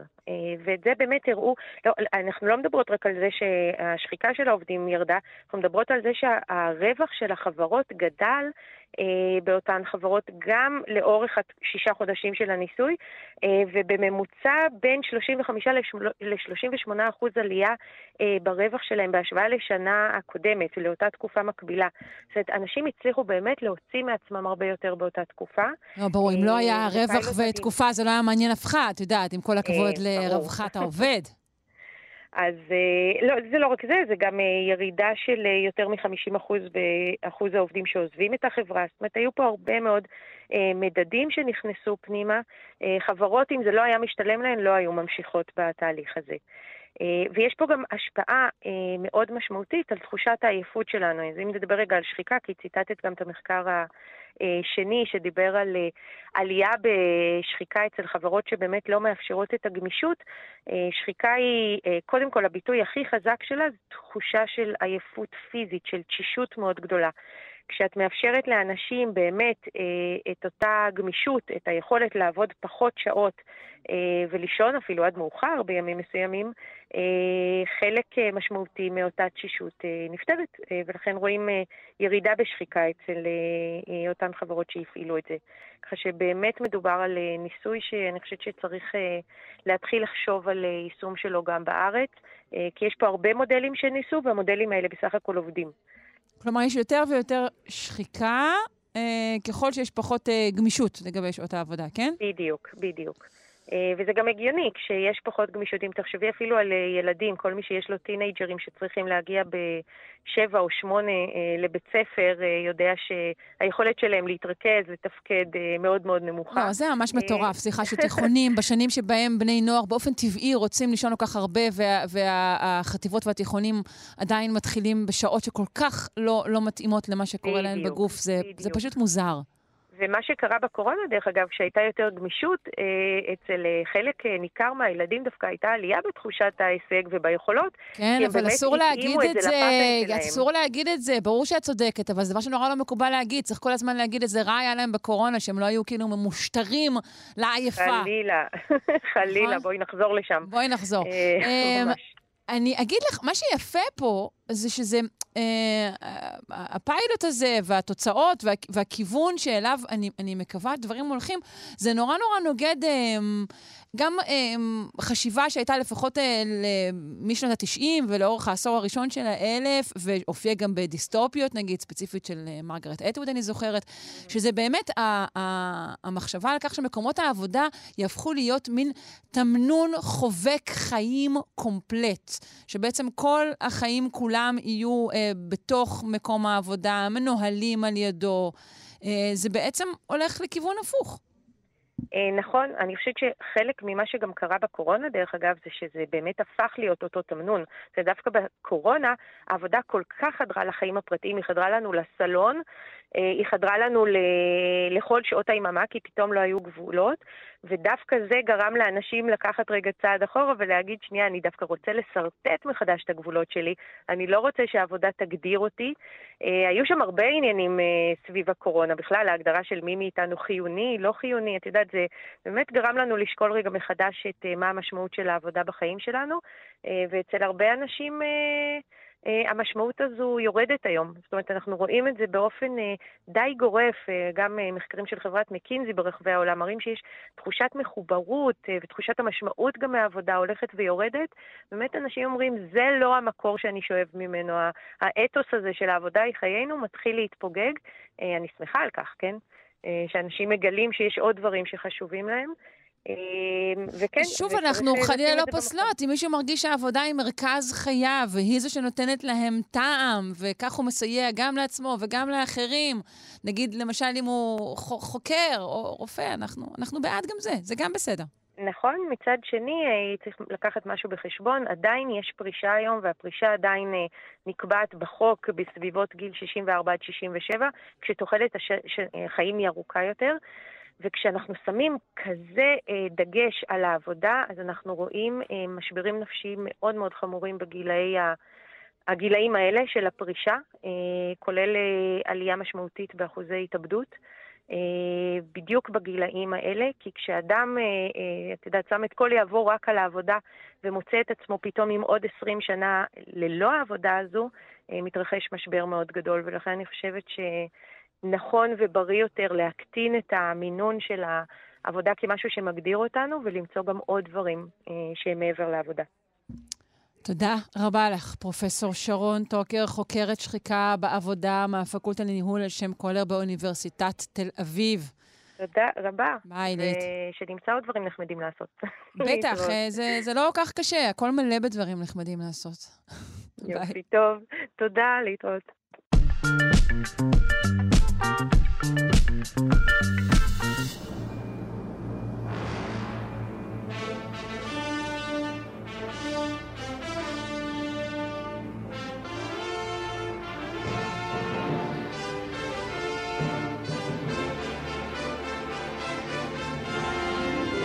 אנחנו עם החלק האחרון בסיפורו של ירובעם הראשון.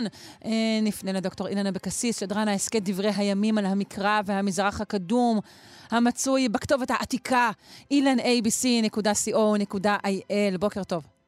בוקר טוב למאזינים ולך, שרון, מה שלומך? בסדר גמור, ואתה? בסדר, בסדר. עכשיו, בהמשך לשיחה הקודמת, אני תוהה בלי מתי את תעבדי ארבעה ימים בשבוע. אמ, כן. נגעתי בנקודה כואבת, אני מבין. כן. אמ, כן. אוקיי, אז בואו נעבור להיסטוריה. היום נמשיך במעללי ירובעם הראשון. עכשיו, הזכרנו את הקמת עגלי הזהב, והזכרנו גם בסוף הפינה הקודמת, ככה בקצה בקצה, שיש דמיון מסוים בין אהרון הכהן לירובעם. שניהם הקימו עגל או עגלי זהב, שנתפסו כעבודה זרה. בשני המקרים הקריאה היא כמעט זה הנה או אלה אלוהיך ישראל אשר אלוך ארץ מצרים. לאהרון היו ילדים בשם נדב ואביהו, ולירבעם היו ילדים בשם אביה ונדב. שני הזוגות של הילדים מתו בטרם זמנם, נדב ואביהו נשרפו במדבר כזכור. אביה מת ממחלה, ונרחיב להלן, ונדב בן ירבעם שמלך אחריו אה, נרצח. עכשיו, לאחר, מסופר עוד שלאחר הקמת עגלי הזהב הוא הזיז את סוכות חודש אחד קדימה. במקום מה שלימים יהיה תשרי, סוכות נחגג אצלו בחודש הבא. מה זאת אומרת? הש... מה, מה זה סוכות קדימה? מה? עכשיו, אה, פשוט הזיז מתשרה למרחשוון. עכשיו, כנראה אה, שבישראל, נראה שבישראל, ישראל הצפונית, היבולים הבשילו קצת יותר מאוחר מאשר ביהודה הדרומית, ומכיוון שהחגים חגים חקלאיים, אז כשהיבול מבשיל מאוחר יותר, גם האסיף זז, אה, נגמר מאוחר יותר. אז לכן את סוכות כנראה חגגו, ואנחנו יודעים גם יש איזו עדות, ככה רמז בספר דברי הימים, שאת פסח חגגו לא בניסן אלא באייר בממלכת הצפון אולי, עכשיו, אה, בפרק הבא בספר מלכים יש סיפור מעניין לאיש האלוהים מיהודה. הייתה לנו פינה שלמה שהוקדשה לסיפור המאוד מאוד מעניין הזה, אבל אני אתקצר למי שאולי קצת שכח. סופר שם על איש אלוהים מיהודה שבא לבית אל, בדיוק כשירובעם הקטיר על המזבח והוא נזב בירובעם, וירובעם התעצבן, ציווה לתפוס אותו, אבל ידו של ירובעם קפאה במקום, כלומר איזשהו נס, ולאחר תחינה ו- ובקשה, היד השתחררה, ירובעם אמר לנביא בוא תאכל איתי, הוא אמר אסור לי כי אלוהים אסר עליי, ונביא אחר שיקר לו ואמר לו שזה בסדר, אז איש אלוהים מיהודה בסוף, בכל מקרה אכל בסוף אצל נביא אחר, ובדרך חזרה אריה טרף אותו. זה בפרק, אפשר, אני אזכר, אני אגיד מתי הפינה הזו הייתה, לא מזמן. עכשיו, בפרק הבא, פרק י"ד, יש סיפור מאוד מעניין, בואי נקרא, כתוב, בעת ההיא חלה אביה בן ירובעם, ויאמר ירובעם לאשתו, קומי נא והשתנית, כלומר תתחפשי, ולא ידעו כי את אשת ירובעם, והלכת שילה, הנה שם אחיה הנביא, הוא דיבר עליי למלך, על, על, על העם הזה, ולקחת בידך עשרה לחם וניקודים ובקבוק דבש, ובאת אליו, והוא יגיד לך מה יהיה לנער. המצב פשוט... אבל לא התחפשה כל כך טוב, אני זוכרת, לא? כן, כן, לא, אביה, לא, הוא נביא, אביה בן ירובעם באמת חלה, ואשת ירובעם התבקשה להתחפש, ש... אבל מזהים אותה, לא? אני זוכרת... הנביא, הנביא זיהה כן. אותה, כי אלוהים אמר לו שהיא אה. מגיעה. ואז לכי יחיה השילוני, ויש לקחת איזה תשורה קטנה, אה, עשרה כיכרות לחם וניקודים, מה שזה לא יהיה, לא ברור, ואולי בקבוק, אה, וגם בקבוק דבש, והנביא כבר יגיד מה יקרה לנער במילים אחרות. הנביא יגיד האם יחיה או ימות. עכשיו אחיה קיבל מידע מאלוהים שיש לירובעם תגיע, ודבריו לירובעם הם קשים, אז הוא מתחיל באיזה הטפת מוסר אנשת אדוני, לפי אחיה השילוני, והנה מגיע העונש, ולכן הנני מביא, מביא רע על בית ירובעם, והחלטתי לירובעם משתין בקיר, עצור ועזוב בישראל, וביארתי אחרי בית ירובעם כאשר יבער הגלל עד תומו. המת לירובעם בעיר יאכלו הכלבים והמת בשדה יאכלו עוף השמיים. עכשיו, לא הכל ברור, מקובל לפרש אגב משתין בקיר כחלב, אבל יש כאלה שמפרשים כסתם גבר, עצור ועזוב, גם ביטויים קשים. עכשיו, מבין השיטים נזכר המנהג להשתמש בגללי חיות כחומר בעירה, אבל ברור שזה משהו לא טוב, ולבסוף ההשפלה הגדולה מכל, המתים לא יובאו לקבורה, לא יובאו לקבר ישראל, אלא נבלתם תאכל על ידי החיות. זה ביזיון וחרפה וקצף שאין שני לו. ואני מזכיר לך ולמאזינים, שרון, שלהביא אדם לקבר ישראל הוא אחת המצוות הגדולות והחשובות ביותר. רק ציור ראי כמה מאמצים צה"ל משקיע על מנת להביא את חלליו לקבר ישראל. אבל זה לא נגמר פה, אחיה גם הבטיח שילד ימות. וזה מה שקרה באמת, ותקום אשת ירובעם ותלך ותבוא תרצתה, היא באה בסף הבית והנער מת. עכשיו, בתזמון דרמטי מאין כמותו, מיד היא מגיעה לבית, הבן שלה מת, היא לא זכתה להיפרד ממנו. אגב, אשת ירובעם חזרה לתרצה, מפה אנו למדים שהבירה שהייתה בשכם ועברה לפנואל, שבעבר הירדן המזרחי, חזרה אל עבר הירדן המערבי אל תרצה, תל פאר הצפון של ימינו, לא רחוק משכם. עכשיו, בהמשך הפרק יש תיאור של מסע שישק, שגם לא הקדשנו פינה. עכשיו, לפי התנ"ך, המסע כוון ליהודה. אבל מכתובות שישק במקדש בקרנק מתברר שמטרת המסע היא דווקא ממלכת ישראל. עכשיו, זה לא ברור מדוע שישק פלש אל אה, שטחי ירובעם, אה, מי שהיה גולה פוליטי אצלו, אולי הייתה ביניהם איזו עסקה כלשהי, שירובעם לא מילא את חלקו, אולי שישק ראה פה איזו הזדמנות, אנחנו לא יודעים. עכשיו, שרון, הזכרנו אגב שירובעם סובל מיחסי ציבור לא טובים בלשון המעטה בספר מלכים, כאלה לא טובים, שימי לב מה כתוב במשנה. שלושה מלכים וארבעה הדיוטות, אין להם חלק לעולם הבא. שלושה מלכים, ירובעם, אחאב ומנשה. כלומר, הוא מה שנקרא בשלישייה הפותחת של המלכים הרשעים. האדיוטות, אגב, הם אה, בלעם דואג, אחיתופל וגחזי. בתלמוד הירושלמי יש איזה מדרש מעניין, כתוב, ביום שיעמיד ירובעם שני עגלי זהב, באו רומוס ורומולוס ובנו שני צריפים ברומי. כלומר, חורבן בית שני, אלף, קרוב לאלף שנה אחרי ימיו של ירובעם, הוא באשמתו, הוא חטא, וחורבן הבית השני זה בגללו, פחות או יותר. זה... כלומר, כ... אפשר ל- ל- ל- לשלוח, בעצם החכמים שולחים אצבע מאשימה לאדם ספציפי בחורבן. כן. הוא אבי אבות הטומאה והוא אבי אבות החורבן והוא אשם בכל. כאילו, הפילוג הוא החטא הקדמון של מבחינת עם ישראל. אבל בואו בוא נהפוך את התמונה. סביר שבממלכת ישראל הדעה עליו הייתה הפוכה לחלוטין. האיש שייסד את הממלכה וסילג את בית דוד, את בית דוד השנוא. עכשיו, בין ירובעם למשה רבנו יש כמה קווי דמיון, וככה הזכרתי את זה בחצי משפט, עכשיו אנחנו אה, נרחיב. משה הנהיג למשל את העבדים שעסקו בבניין, וכך גם ירובעם הנהיג את סבל, את הסבלים של בית יוסף. המילה סבל מזכירה כמובן את סבלותם של בני ישראל במצרים. עכשיו, באופן טבעי אם ירובעם הוא משה, אז ברור ששלמה באנלוגיה הזאת הוא פרעה, אה, לפי התפיסה של אנשי הצפון. עכשיו, בני ישראל בנו ערי מסכנות במצרים, את פתאום ואת רעמסס, ושבטי הצפון בנו לשלמה ערי מסכנות, כך כתוב. פרעה ביקש להרוג את משה ושלמה ביקש להרוג את ירובעם. משה וירובעם ברחו מפני מבקשי נפשם. משה ברח למדיין וירובעם ברח למצרים. משה חזר למצרים אחרי שפרעה מת וירובעם חזר לישראל אחרי ששלמה מת. גם משה וגם ירובעם נבחרו להנהגה בידי אלוהים, לא פחות, ומשה ביקש מפרעה שלח את עמי, וירובעם ביקש מהבן של שלמה הקלה במיסוי ובעבודה, ובשני המקרים אגב התוצאה הייתה הכבדת עול. במצרים לא נתנו להם תבן הלבנים, ואו אבי יסר אתכם בשוטים בשכם. עכשיו זיקה נוספת קיימת כמובן גם בעגלי הזהב, שאותם הזכרנו לעיל. עכשיו בתרגום ה-70, התרגום התנ"ך הראשון לשפה זרה, יש תוספת מעניינת. גם הגרסה הזו אינה מחמאה לירובעם מלשון המעטה, למשל שם צוין שאימו לא אלמנה, היא פשוט זונה, וזה מאוד מזכיר את יפתח שהיה בן אישה זונה. אולי נדבר על יפתח באחת הפינות הקרובות, אבל נזכר ששישק, בתרגום השני, נתן לירובעם את אחת מנשות משפחת המלוכה. זה כמובן מזכיר את הקשרים הטובים של משה בחצר המלוכה המצרית, ואת הנישואים של משה עם בתו של יתרו כהן מדיין, בהחלט נישואים מכובדים. זאת ועוד, לפי תרגום השבעי, בנו אביה של אה, נולד, זה שמת במחלה, נולד אה, במצרים. עכשיו, כמו שני בני רגע, משה... רגע, מה, מה הסיבות, אתה חושב, אה, להקבלה הזו? זה אולי דמויות שהיו בעצם אותן, אותה דמות היסטורית, או שהמספר לא, לא, לא, לא, המקראי לא, מנסה לא, לא, להגיד. כל מיני דברים פה? לא, רוצים לבנות את ירובעם כסוג של משה שני, כשם שיהושע. מבחינה ספרותית בונים אותו כמשה שני, משה חצה את הים, יהושע חצה את הירדן, משה עשה נס כזה, יהושע עשה נס כזה, uh-huh. או אליהו גם כן, הוא מתואר כמשה שני, אה, זה הלך לחורב, זה הלך לחורב, 40 יום פה ו-40 יום שם, או גם, יש, הוא בנוי גם בצורה של, כדמות של משה שני, כלומר, משה הוא, הוא, הוא המופת, ואלה שהולכים בעקבותיו, לכן אנחנו צריכים ללכת בעקבותיהם. אז גם ירובעם פה בונים אותו בצורה ספרותית כדמות של משה רבנו שני. כלומר, לוקחים רכיבים מהביוגרפיה של משה ומשתילים לתוך ירובעם. Okay. זו אוקיי. הסיבה פשוט להאדיר ולרומם ולפאר את, את, את הדמות המחכה, נקרא לזה ככה. אוקיי. אז עכשיו, אתה, אתה לא במחנה של, של חז"ל ש, שרואה בירובעם את אה, אב כל חטא?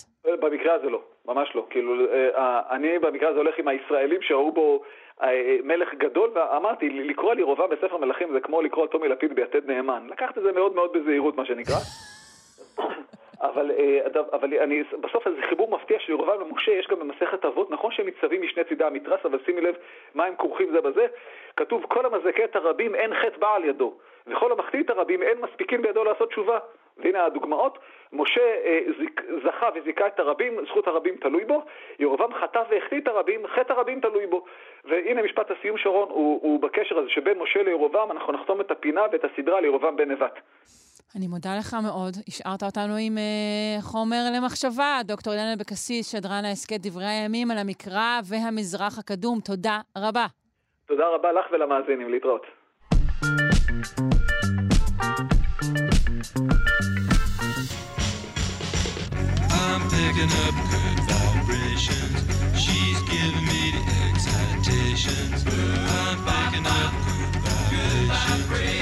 נדבר עכשיו על איך תאים מתקשרים ביניהם בעזרת ויברציות.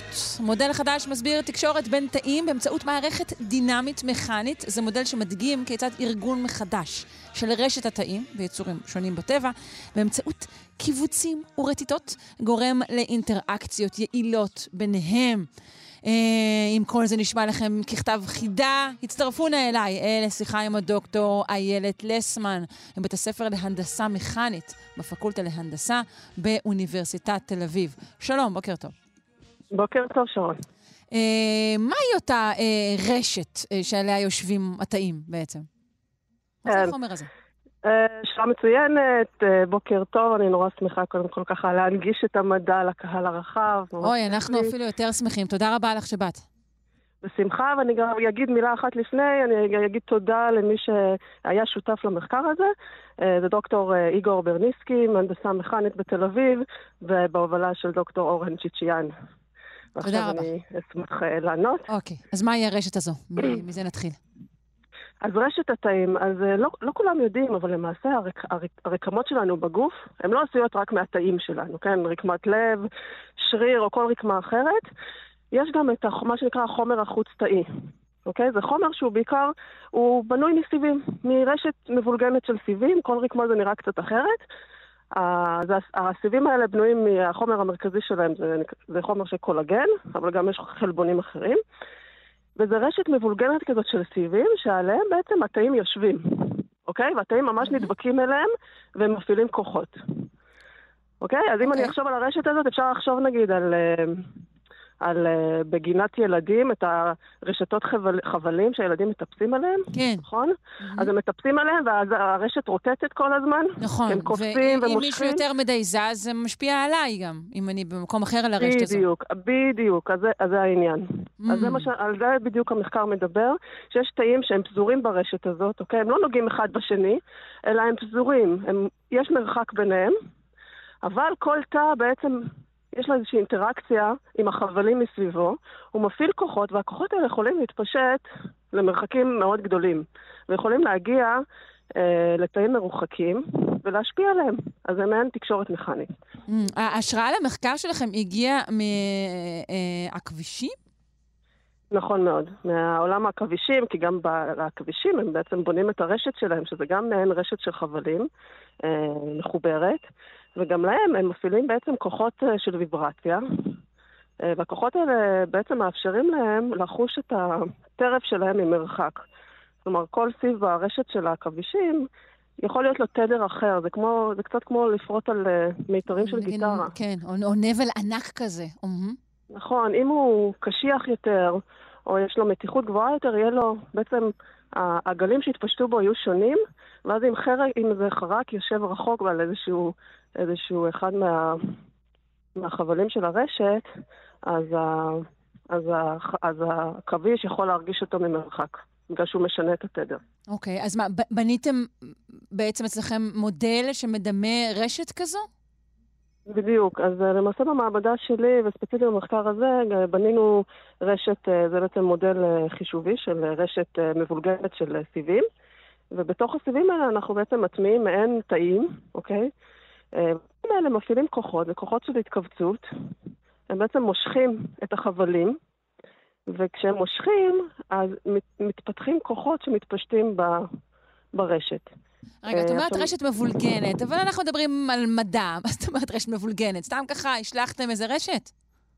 אז אנחנו מייצרים את זה במחשב, אז אנחנו כמובן שולטים על הרשת ועל התכונות שלה, אבל אנחנו בעצם יוצרים רשת שהיא מבולגנת, כי, כי הרשת האמיתית ברקמות שלנו, אה, הרבה פעמים היא מבולגנת. ו... אבל מהי ההגדרה המדעית של לא מבולגן? זה אומר. שזה, שזה אקראי, זה אומר שזה עמוס, למה, כן, הכוונה? כן, זה אקראי, אפשר לחשוב על uh, ממש מעין... אה, ספגטי, מרק ספגטי שכאילו, שהוא בבלגן, או ממש רשת כזאת של חבלים בגינות ילדים. זה, זה רשת שהיא בבלגן, לפחות בהתחלה, אבל אחרי שהתאים נמצאים בה ומפעילים את הכוחות, היא נעשית מסודרת במידה מסוימת. Mm, אוקיי. כן. ואז בדקתם, ב- אגיד... ב- זהו, ת, ת, תסבירי, בדקתם בסימולציה שלכם איך, איך בעצם כל, אה, כל תזוזה או נגיעה משפיעה על הרשת כולה? איך זה עבר? נכון, אז בואו נחשוב אולי על המודל הכי פשוט, אוקיי? נגיד יש לי שני תאים ונמצאים באיזשהו, באיזושהי רשת כזאת של, של חבלים, אוקיי? מבולגנת, ותא אחד עכשיו מפעיל כוח, אוקיי? הוא, הוא מפעיל כוח אבל הוא מחובר.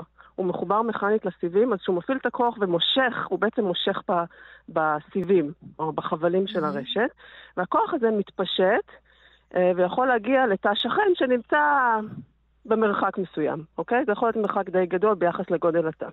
אוקיי. אה, אז ספציפית, במחקר הזה הראינו שכש... שהכוח שאתה מפעיל הוא פועל מהר, אוקיי? אנחנו מדברים על כוחות ויברציה. כוחות ויברציה זה כוחות מהירים. כשהכוח פועל מהר, הוא יכול להגיע לתא שכן בעוצמה הרבה יותר גדולה, נכון? אם נחשוב על שני אנשים מושכים בחבל עכשיו, אוקיי? זו האנלוגיה. אוקיי. אם אני עכשיו, אה, אה, נגיד הצד השני, האדם השני שמחזיק בחבל בצד השני, לא עושה כלום. הוא רק מחזיק בחבל. ואני זו שמפעילה כוח בצ... בצד שלי. הכוח שאני אפעיל, אם אני אפעיל אותו מאוד מאוד לאט, אז יגיע כוח לצד השני, לבן אדם השני, שיהיה שווה לכוח שאני מפעילה. זה מה שנקרא כוח סטטי. Mm-hmm. אבל אם אני עכשיו אפעיל את הכוח מאוד מהר, אוקיי? זה מעין ויברציה מאוד מהירה, הכוח שיגיע לצד השני למעשה יהיה הרבה יותר גדול, נכון? כן. זה אינטואיטיבי. כן, כן. אם תפעילי עכשיו כוח מהיר, יהיה לו אפקט הרבה יותר גדול בצד השני. נכון. אז, אז בעצם... כמובן שיש לזה סיבה מכנית, אני לא אכנס לזה, אבל זה כוח דינמי, מה שנקרא, זה כוח של ויברציה.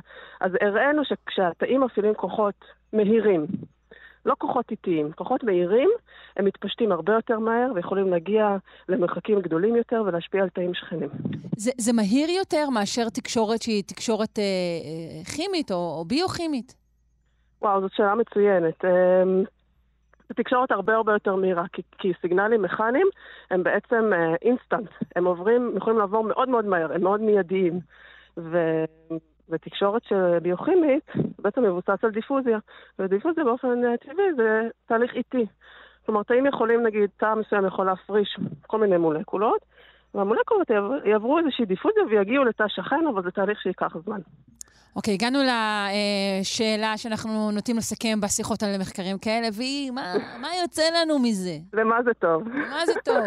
כן, לגמרי, אני תמיד מקבלת את השאלה הזאת.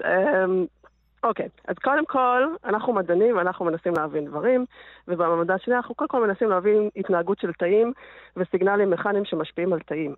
אז זה קודם כל המוטיבציה שלנו בתור מדענים. Okay. אבל...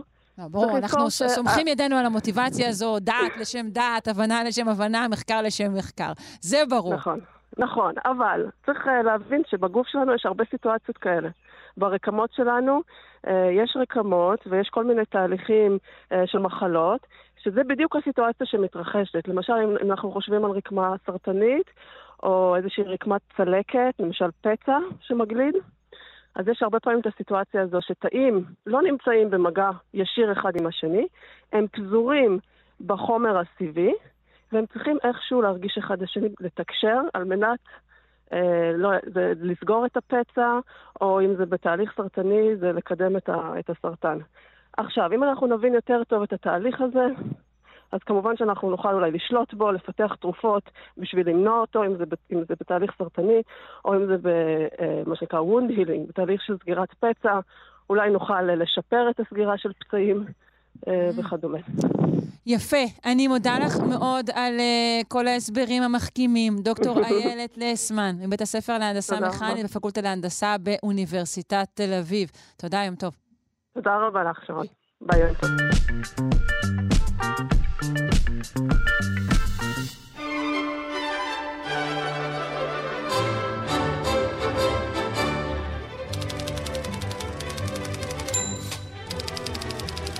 זוהי פינת הלשון כמובן של הדוקטור סמדר כהן, הלא היא לשונאית הבית שלכם. שלום. אהלן שרון, מה שלומך? אני אה, בסדר גמור באישי. אה, ואת? באישי זה טוב. באישי. אה, אנחנו רוצים עדיין אה, להתרפק, כי מותר לנו, על אה, יום המשפחה שצוין בשבוע שעבר. נכון? נכון. ואני תהיתי, כן. ברגע שידעתי שנדבר על משפחה, אמרתי, מה זה, מה זה, יואו, מה, זה הכי מזכיר שפחה. ואז אני מתחברת חזרה ליום האם. לא, סתם, נו. ולמחאה, ומחאת כן, השפחות, נכון. כפי שקוראים לה, הבאת את זה ישר לאקטואליה, נכון. סיפורה של אה, שפחה. כן. כן, בדיוק. יש יש קשר? יש קשר בין משפחה. לשפחה? אז זהו, אז הרסת לי קצת את הפאנץ', אבל כן. די, יאללה, באמת? כן. התשובה היא כן, וואו. התשובה היא כן. הייתי בטוחה שתפסלי את זה מכל וכול, אוקיי. כן, התשובה היא כן. אז משפחה, כמו שאנחנו מכירות אותה, זה בעצם, אה, כמו שאומרים היום, אבא, אימא וילדים, נכון? אבל יש לנו גם אה, יש מיני הרבה סוגים של משפחות היום. משפחה כן, היא כן, דבר. מאוד רב-גוני. השתמשתי מעט בציניות, אה, Mm, אה, אוקיי. כמו שאומרים היום. אה, אפשר אה, לדעת, ציניות, את יודעת, או תמיד, לא עובר את כולם. נכון, אז יש לנו אבא אימא, יש לנו אבא אבא, יש לנו אימא אימא, יש לנו רק אבא, רק אימא, יש באמת הרבה מאוד סוגים. בעצם הרעיון הוא אה, קבוצה של בני אדם שיש להם קרבת אבות, כך מוגדרת המילה משפחה. מה זה קרבת אבות? קרבת אבות בלשון ימינו בעצם איזושהי קרבת דם, איזושהי קרבה אה, אה, אה, ביולוגית. אה, זאת המשמעות המקורית של המילה משפחה. אנחנו כן יודעים לומר שכבר במקרא אנחנו פוגשים משפחה במשמעויות קצת יותר נרחבות, במשמעות של עם, לא דווקא רק אנשים מאותו אה, דם אה, אישי, זאת אומרת לא משהו מאוד ספציפי וקטן, אלא גם עם שלם נקרא משפחה. למשל, משפחת מצרים, אנחנו מוצאים בזכריה, למשל, אה, ונברחו בך כל משפחות האדמה, אנחנו מוצאים בברכת, אה, ברכת אדוני ל- כן. אה, לאברהם למשל. בימינו זה בהרמת כוסית של אה, חברות הייטק אה, ברול השנה. אה, נכון, נכון, המשפחה משפחת צה"ל, שלנו, כן. משפחת אה, גלי צה"ל, נכון. משפחת, אה, כן, נכון, נכון, בדיוק, בדיוק. אה, אז בעצם משפחה עברה להיות איזה משהו קצת יותר אה, אה, סביב איזשהו מכנה משותף או משהו כזה, ו... ו- ובעצם היום אנחנו גם משתמשים במשפחת לשונות, למשל, או משפחת בעלי חיים. משפחת לשונות, אה, אנחנו משתמשים בדימוי הזה משפחה, בעיקר משום שבאמת אנחנו אומרים שמדובר בכמה וכמה לשונות. יש להם, אנחנו לא סתם משתמשים במונח מבנה גנטי משותף, כלומר, יש להם איזה שהן תכונות משותפות שהן מאוד מובהקות, שהן כאילו עוברות בירושה משפה לשפה ובין הדורות, לכן אנחנו מרשים לעצמנו לקרוא להן משפחת לשונות, זאת אומרת, כשקראנו למשפחת לשונות, משפחת לשונות, זה היה מתוך ההתבוננות במילה משפחה, במשמעות המאוד מאוד מקורית שלה. אה, רק הזזנו אותה אה, קצת לשדה יותר רחב. אה, ואם אנחנו הולכות ל... אז איך, מה זאת המילה הזאת, משפחה, מאיזה שורש? אז כמובן שורש שפ"ח, שכבר זיהית שהוא אה, שורש שמשותף גם למילה שפחה, ומשמעותו המקורית היא כנראה להצטרף או להתחבר, כאילו כמה גורמים או כמה רכיבים שמצטרפים ומתחברים זה לזה בקשר הדוק, ולא סתם המילה שפחה שייכת כנראה לאותו השורש או נוצרה מאותו ההקשר, כי באמת, מהי שפחה בעצם במקור? במקור אה, שפחה הייתה מישהי שהייתה מצטרפת למשפחה. אה, עבדה במשפחה. לכל, בדיוק, והייתה נשארת איתה לכל חייה. זאת אומרת, מהרגע שמישהו קנה שפחה או קיבל שפחה, היא פשוט הייתה נשארת איתו עד, אה, עד, עד 120, שלה או שלו, ו, ובעצם היא הפכה להיות בעצם אה, סוג של חלק מהמשפחה. טוב, המדע אה, מספר לנו שגנטית זה גם נכון, שכן אה, אנשים שחיים אה, תחת אותה קורת גג, לא משנה מה הם עושים, הם אכן אה, אה, הופכים להיות קרובים יותר גם מבחינה גנטית. נכון, ויש גם הטוענים שהם משתנים חיצונית ושמתחילים להיראות דומים זה לזה, גם פיזית. אה, אוקיי. נכון, יש לנו על זה די הרבה. אה, אפשר לומר גם שגם אה, לספח קשור לאותו השורש, כלומר גם שורש סמ"פח, אה, קשור אה, זה החילופין האלה בין הסמך לשין. בדיוק, ואנחנו יודעים שגם לספח בעצם פירושו לצרף או לחבר משהו, נכון? אה, ואנחנו מכירים במקרא ונלווה הגר עליהם, ונספחו על בית משפח, משפחותם, כן? זאת אומרת, אנחנו יודעים שיש אה, להצטרף למשפחה זה להסתפח אליה, או בלשון המקרא, להיספח אליה. אה, אז, אז באמת שורשים דומים וקרובים.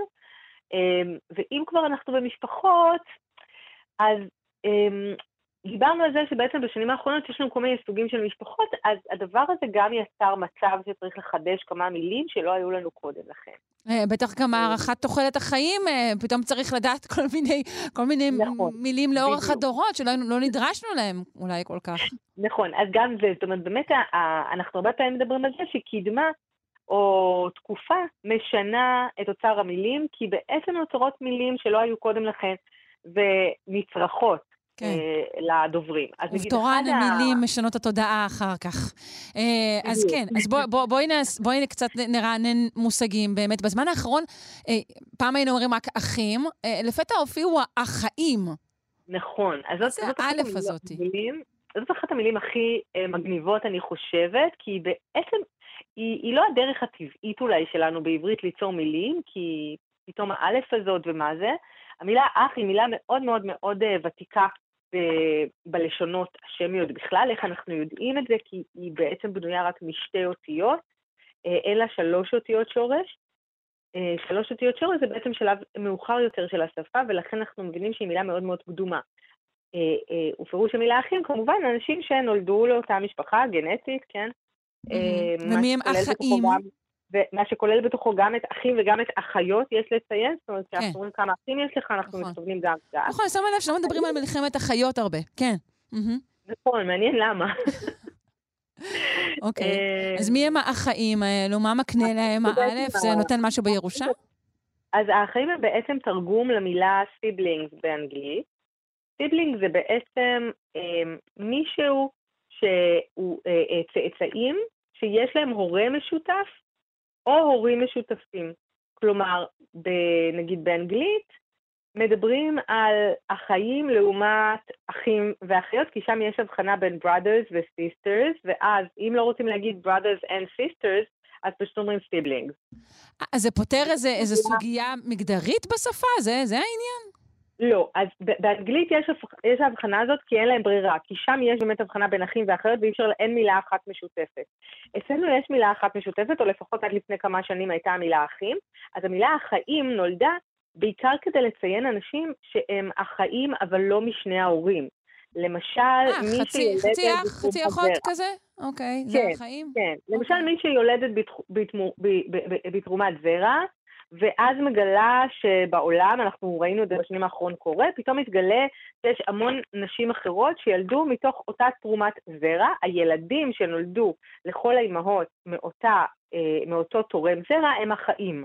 הם לא אחים, הם החיים. Mm, אוקיי. Mm, okay. אה, כאלה שיש להם בעצם אב אחד משותף, או, אה, או במקרה שלנו רק אב משותף, אבל יש מקרים גם, אם אנחנו מדברים על משפחות משולבות, שזה בעצם המשפחות שפעם היינו קוראים להן מעורבות, או שלי, שלך, שלנו, כן? אה, נישואים פרק ב', אה, כן. שהתחתנו, ילדו ילדים, התגרשו, ואז הכירו בני זוג חדשים. אז, אז, אז האחיות של סינדרלה הם היו, האחיות החורגות היו אחאות? הם היו האחאות של סינדרלה? אז קודם כל סינדרלה ואחיותיה היו אחאים, אבל בעיקר הן היו אחיות משולבות. אה, מילה מצחיקה קצת, אני חושבת, אבל בעיקר נולדה בגלל מחאה גדולה אה, של הציבור באיזשהו שלב, כי שוב, היה לנו המונח אח חורג. כן. שהשתמשנו בו די הרבה, עד שנות, עד, עד אמצע, עד 2010 או 2012. אח חורג, אימא חורגת. נכון. השתמשנו במונח הזה חורג, והעניין של חורג זה לציין בעצם, הוא ממקד את תשומת הלב בחריגה. בדבר הלא רגיל, הלא סטנדרטי. לא, זה נושא, כן, זה... נושא משמעות לא כך חיובית, נשמע. בדיוק. והייתה איזו מחאה רבה בקרב הציבור, אה, בעיקר משום שבאמת החלו להיווצר משפחות שבהן החריגה הזאת הפכה להיות סטנדרטית יותר. כן, אז איך אומרים היום בצורה תקינה? אז היום אומרים פשוט אח משולב, משפחה משולבת, אה, ואם משולבת? כן, לא, כן. נראה לי, כן, אוקיי. אה, בואי נספיק עוד איזה, נגיד, אה, עוד שני שמות של קרובים שלא ידענו שככה קוראים להם. נגיד, איך קוראים לנכד של אחותי, בהנחה שיהיה לה כזה? צריך כזה. הנכד של אחותך ייקרא נכדן. נכדן? מילה, מעניינת אני ומגניבה. מקווה מאוד שהוא לא יגדל ויהיה מוקדן. אוקיי, נכדן, בסדר. רק נגיד עליה מילה ואז אה, אני אה, לא אומר יותר עוד דבר, אה, אבל נאמר על- נכדן שהיא נולדה דווקא כדי לציין את בן האח, כלומר את הבן של אחותך, את הבן של אחותך או את הבת של אחותך, נכדנית. מה, שאנחנו אוקיי. לו אחיין, כן? מה שאנחנו אומרים אחיין או אחיינית, אבל כשנוצרה נכדן, האקדמיה אמרה, היא תהיה בעצם הבן של האח או האחות, אבל הציבור התעקש ואמר לא, לא מתאים. הציבור התעקש על אחיין, יצר אותו, השתמש בו, והאקדמיה פשוט נכנעה, ואז אמרה, ב-2014 אמרה, אוקיי, אנחנו נתבקשנו להגיד איך קוראים לנכד של האח, אז יש פה המילה נכד, אז בואו ניקח את נכדן לשם. אוקיי. ב-2014. אנחנו חייבות לסיים, רק, רק במילה. תגידי, ואיך קוראים לבן של נין או נינה? אז הבן של נין אה, קוראים חימש, ואולי על המילה... עוד פעם? חימש. חימש, כלומר דור חמישי, זה בעצם רעיון. חימש, אוקיי. זה בן שילש וריבע שיש לנו במקרא. Mm, יפה. מיוחד לביאליק.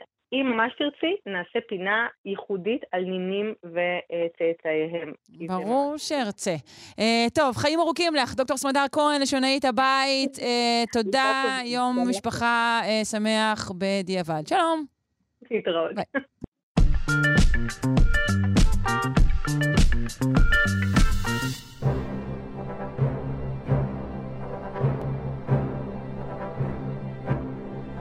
אנחנו עם פינת הארכיאולוגיה של הפרופסור גדעון אבני, המדען הראשי של רשות העתיקות. שלום. בוקר טוב. בוקר אור. אה, לפני, אני חושבת, אה, שבועיים שוחח אצלנו עמיתי פוקמן היקר אה, עם, אה, עם, עם, עם אה, מומחה על- מרקס, ונזכרתי במרקס כי הוא מאוד התנגד, כידוע, לזכות האדם לקניין, לפחות באופן שבו אנחנו תופסים אותה. הוא אמר, זכות האדם לקניין היא הזכות ליהנות מנכסיו ולהתנהל עמם באופן שרירותי וללא כל התחשבות באנשים אחרים, באופן נפרד מהחברה. ונזכרתי המשפט הזה כששמעתי על מה לדבר היום, שבעצם אתה מדבר על העלייה בשימוש באלימות ככל שהתפתחה החקלאות. כן. ובעצם זה אולי קשור לאותה זכות לקניין שפתאום צפה ועלתה. בהחלט, זה קשור באמת לשאלה אולי יותר רחבה. אה, ממתי אנשים מתחילים להילחם אחד בשני ולמה? מה... אז יש את הגישה, נגיד, האידילית של גן העדן, ששם הכל קיים והאוכל מצוי, ולא צריך להילחם, רק צריך לצוד את החיות. כן, אז, אז אותם. אפשר להגיד שזאת ההגדרה של גן העדן, המקום שבו הכל מצוי, ויש נכון. הכל לכולם כל הזמן ותמיד. וגם על זה יש ויכוחים גדולים במחקר, האם הבן אדם היה צריך להתאמץ כדי להשיג את המזון, או שהמזון פשוט גדל על העצים או הסתובב סביבו. נפל לו אל תוך הפה, מה זאת אומרת? כן, הוא לא צריך להתאמץ בכלום, אבל פתאום אנחנו כן רואים בת- בתקופות מסוימות, שבאמת מגבילות בחדירת החקלאות, אנחנו רואים שאנשים מתחילים אה, לגלות אלימות אחד כלפי השני. עכשיו, קודם כל, השאלה אגב, איך רואים אגב, איך את זה אנחנו רואים את זה? זהו, מה אנחנו מוצאים בשטח שמעיד על זה? אז אה, מוצאים את השרידים של האנשים, את העצמות.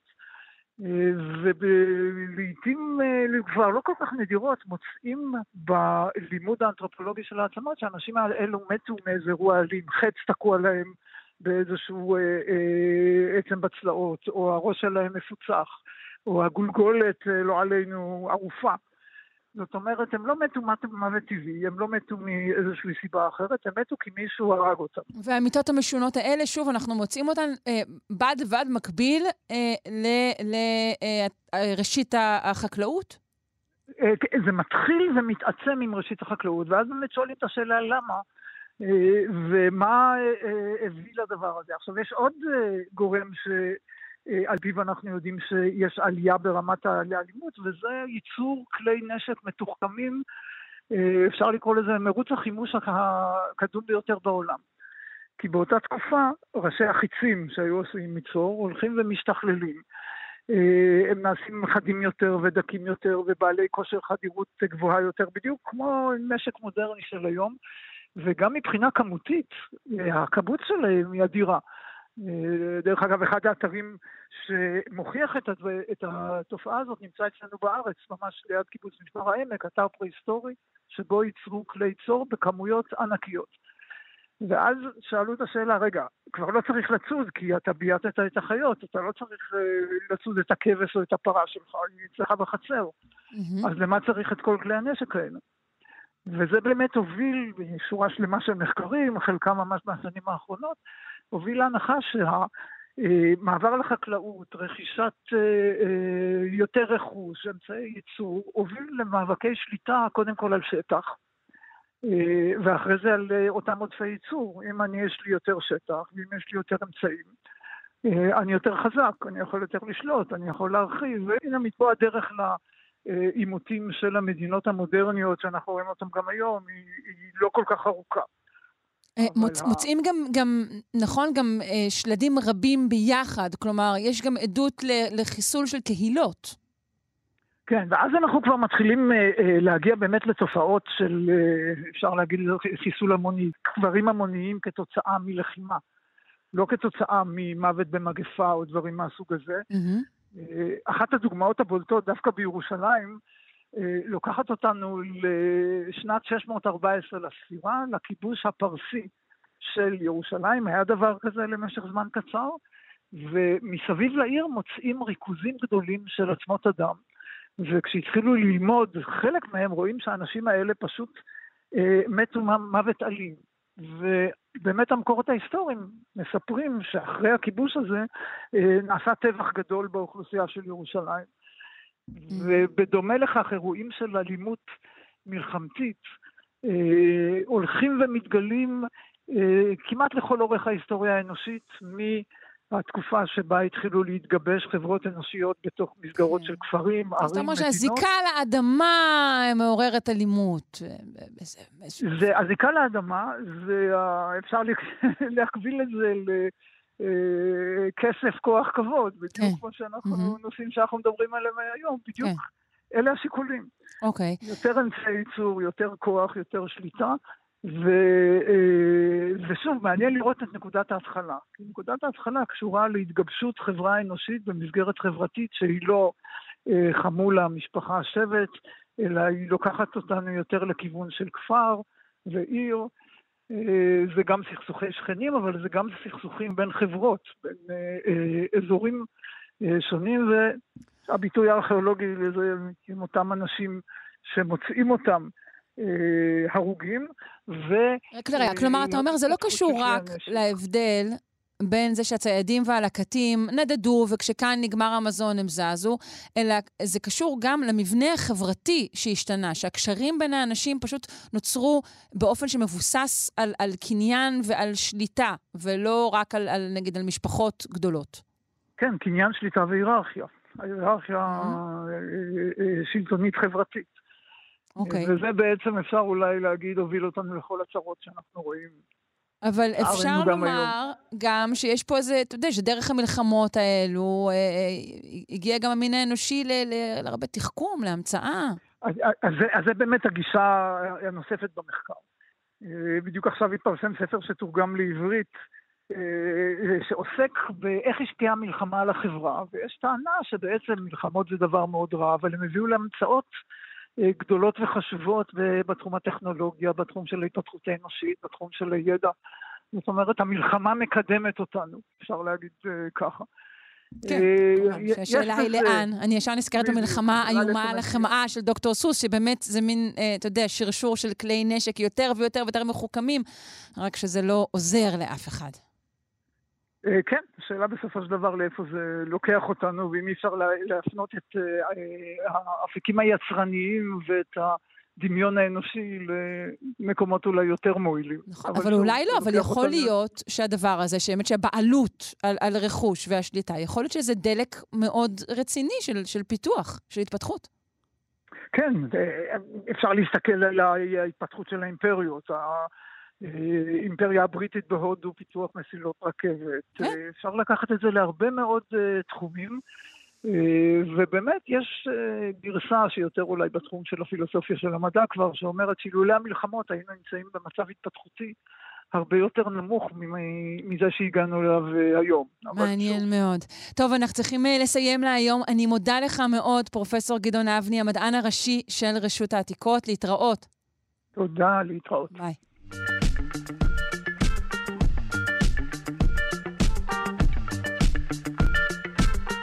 עד כאן שלושה שיודעים לבוקר זה, אני מקווה מאוד שמצאתם עניין ואולי אפילו אה, מעט הנאה. ערכה אותנו אלכס לויקר, הפיק את תמר בנימין, אל הביצוע הטכני עדימה קרנצוב.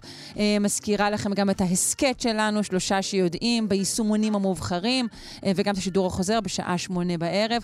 אני שרון קנטו, יום טוב. אתן מאזינות ואתם מאזינים לכאן הסכתים. כאן הסכתים, הפודקאסטים של תאגיד השידור הישראלי.